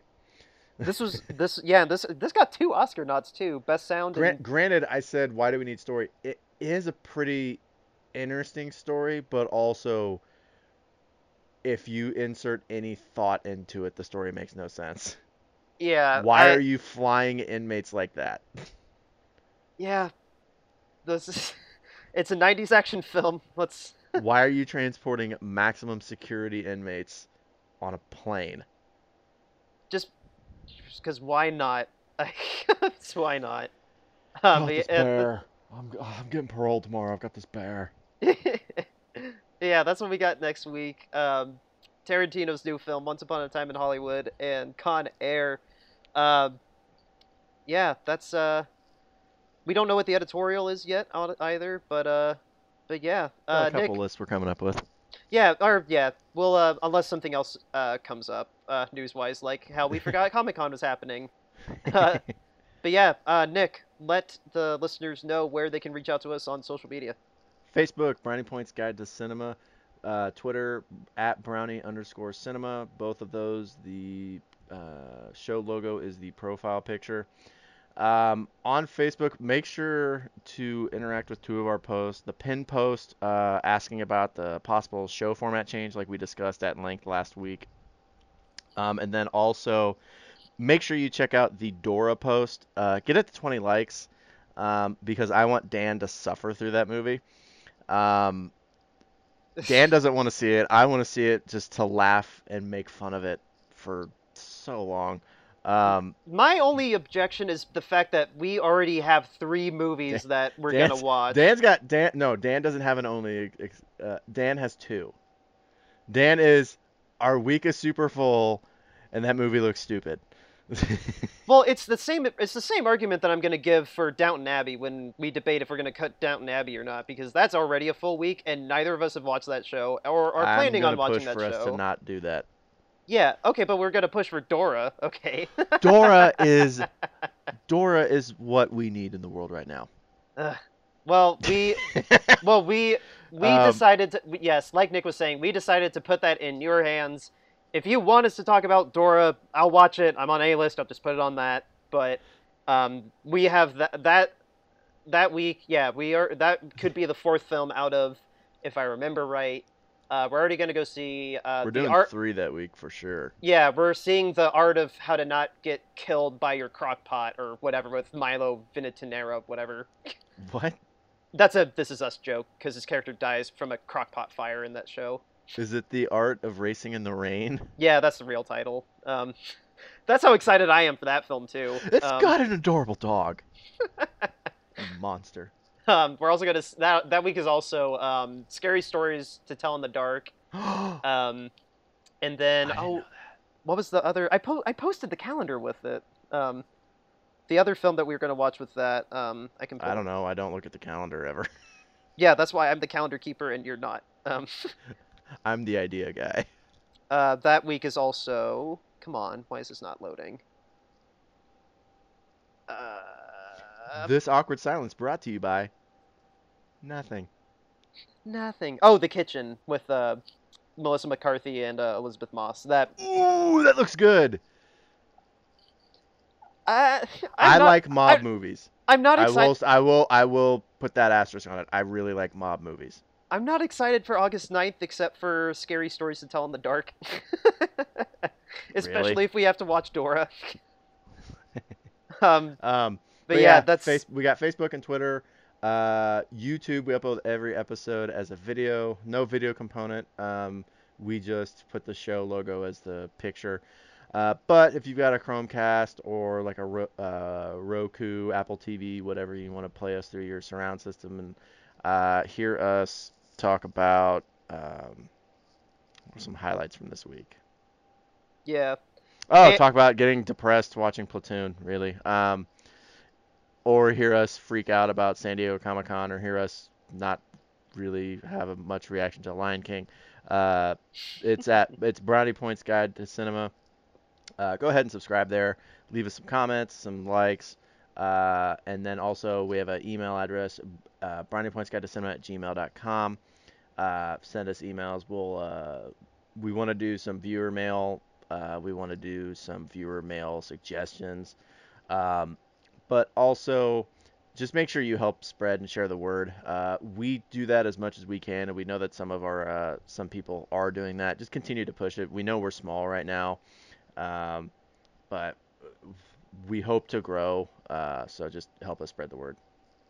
Yeah, in a way. Make can- make it an awkward conversation. If someone's like, "Hey," um, so Tom was talking about how he really wants you to make apples uh, or apple pies for the cookout. Be like, "Hey, have you listened to this podcast, Brownie Points Guide to Cinema?" Um, or if you got confessional at church and they're like, "Forgive me, Father, for I have sinned," and he's like, "What have you done, my child?" And you're like, "I didn't listen to this week's episode of Brownie Points Guide to Cinema." Um, just do whatever you got to do. Yeah. Um, do exactly what Nick says. If you're not Catholic, go ahead and convert to Catholicism and spread. I want word that as a shirt. Do exactly what Nick says. um, other ways that you can help us uh, spread the word. Uh, give us um, some reviews on itunes or spotify google play. Um, all of our podcast episodes go through those platforms. Um, just leave us reviews and rate us. Go ahead and subscribe if you're not subscribed to us uh, while you're listening to this. Um, that helps us spread awareness as well. Yeah, um, you freeloader. and like Nick said, honestly, like give us any feedback you want through the uh, through the email. Um, we'd love to have some listener feedback uh, to maybe read on the read on the air. Um, but yeah, you see that episode of The Office where they read the suggestions box? It'll be like that. yeah, exactly. uh, but yeah, um, with that, that's all we got for this week's episode. We'll catch you next time. Long live the king.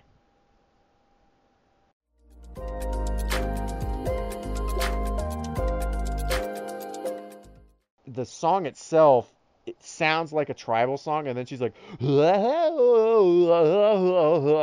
like this. The music in this movie isn't singy music, and she's a singy song person.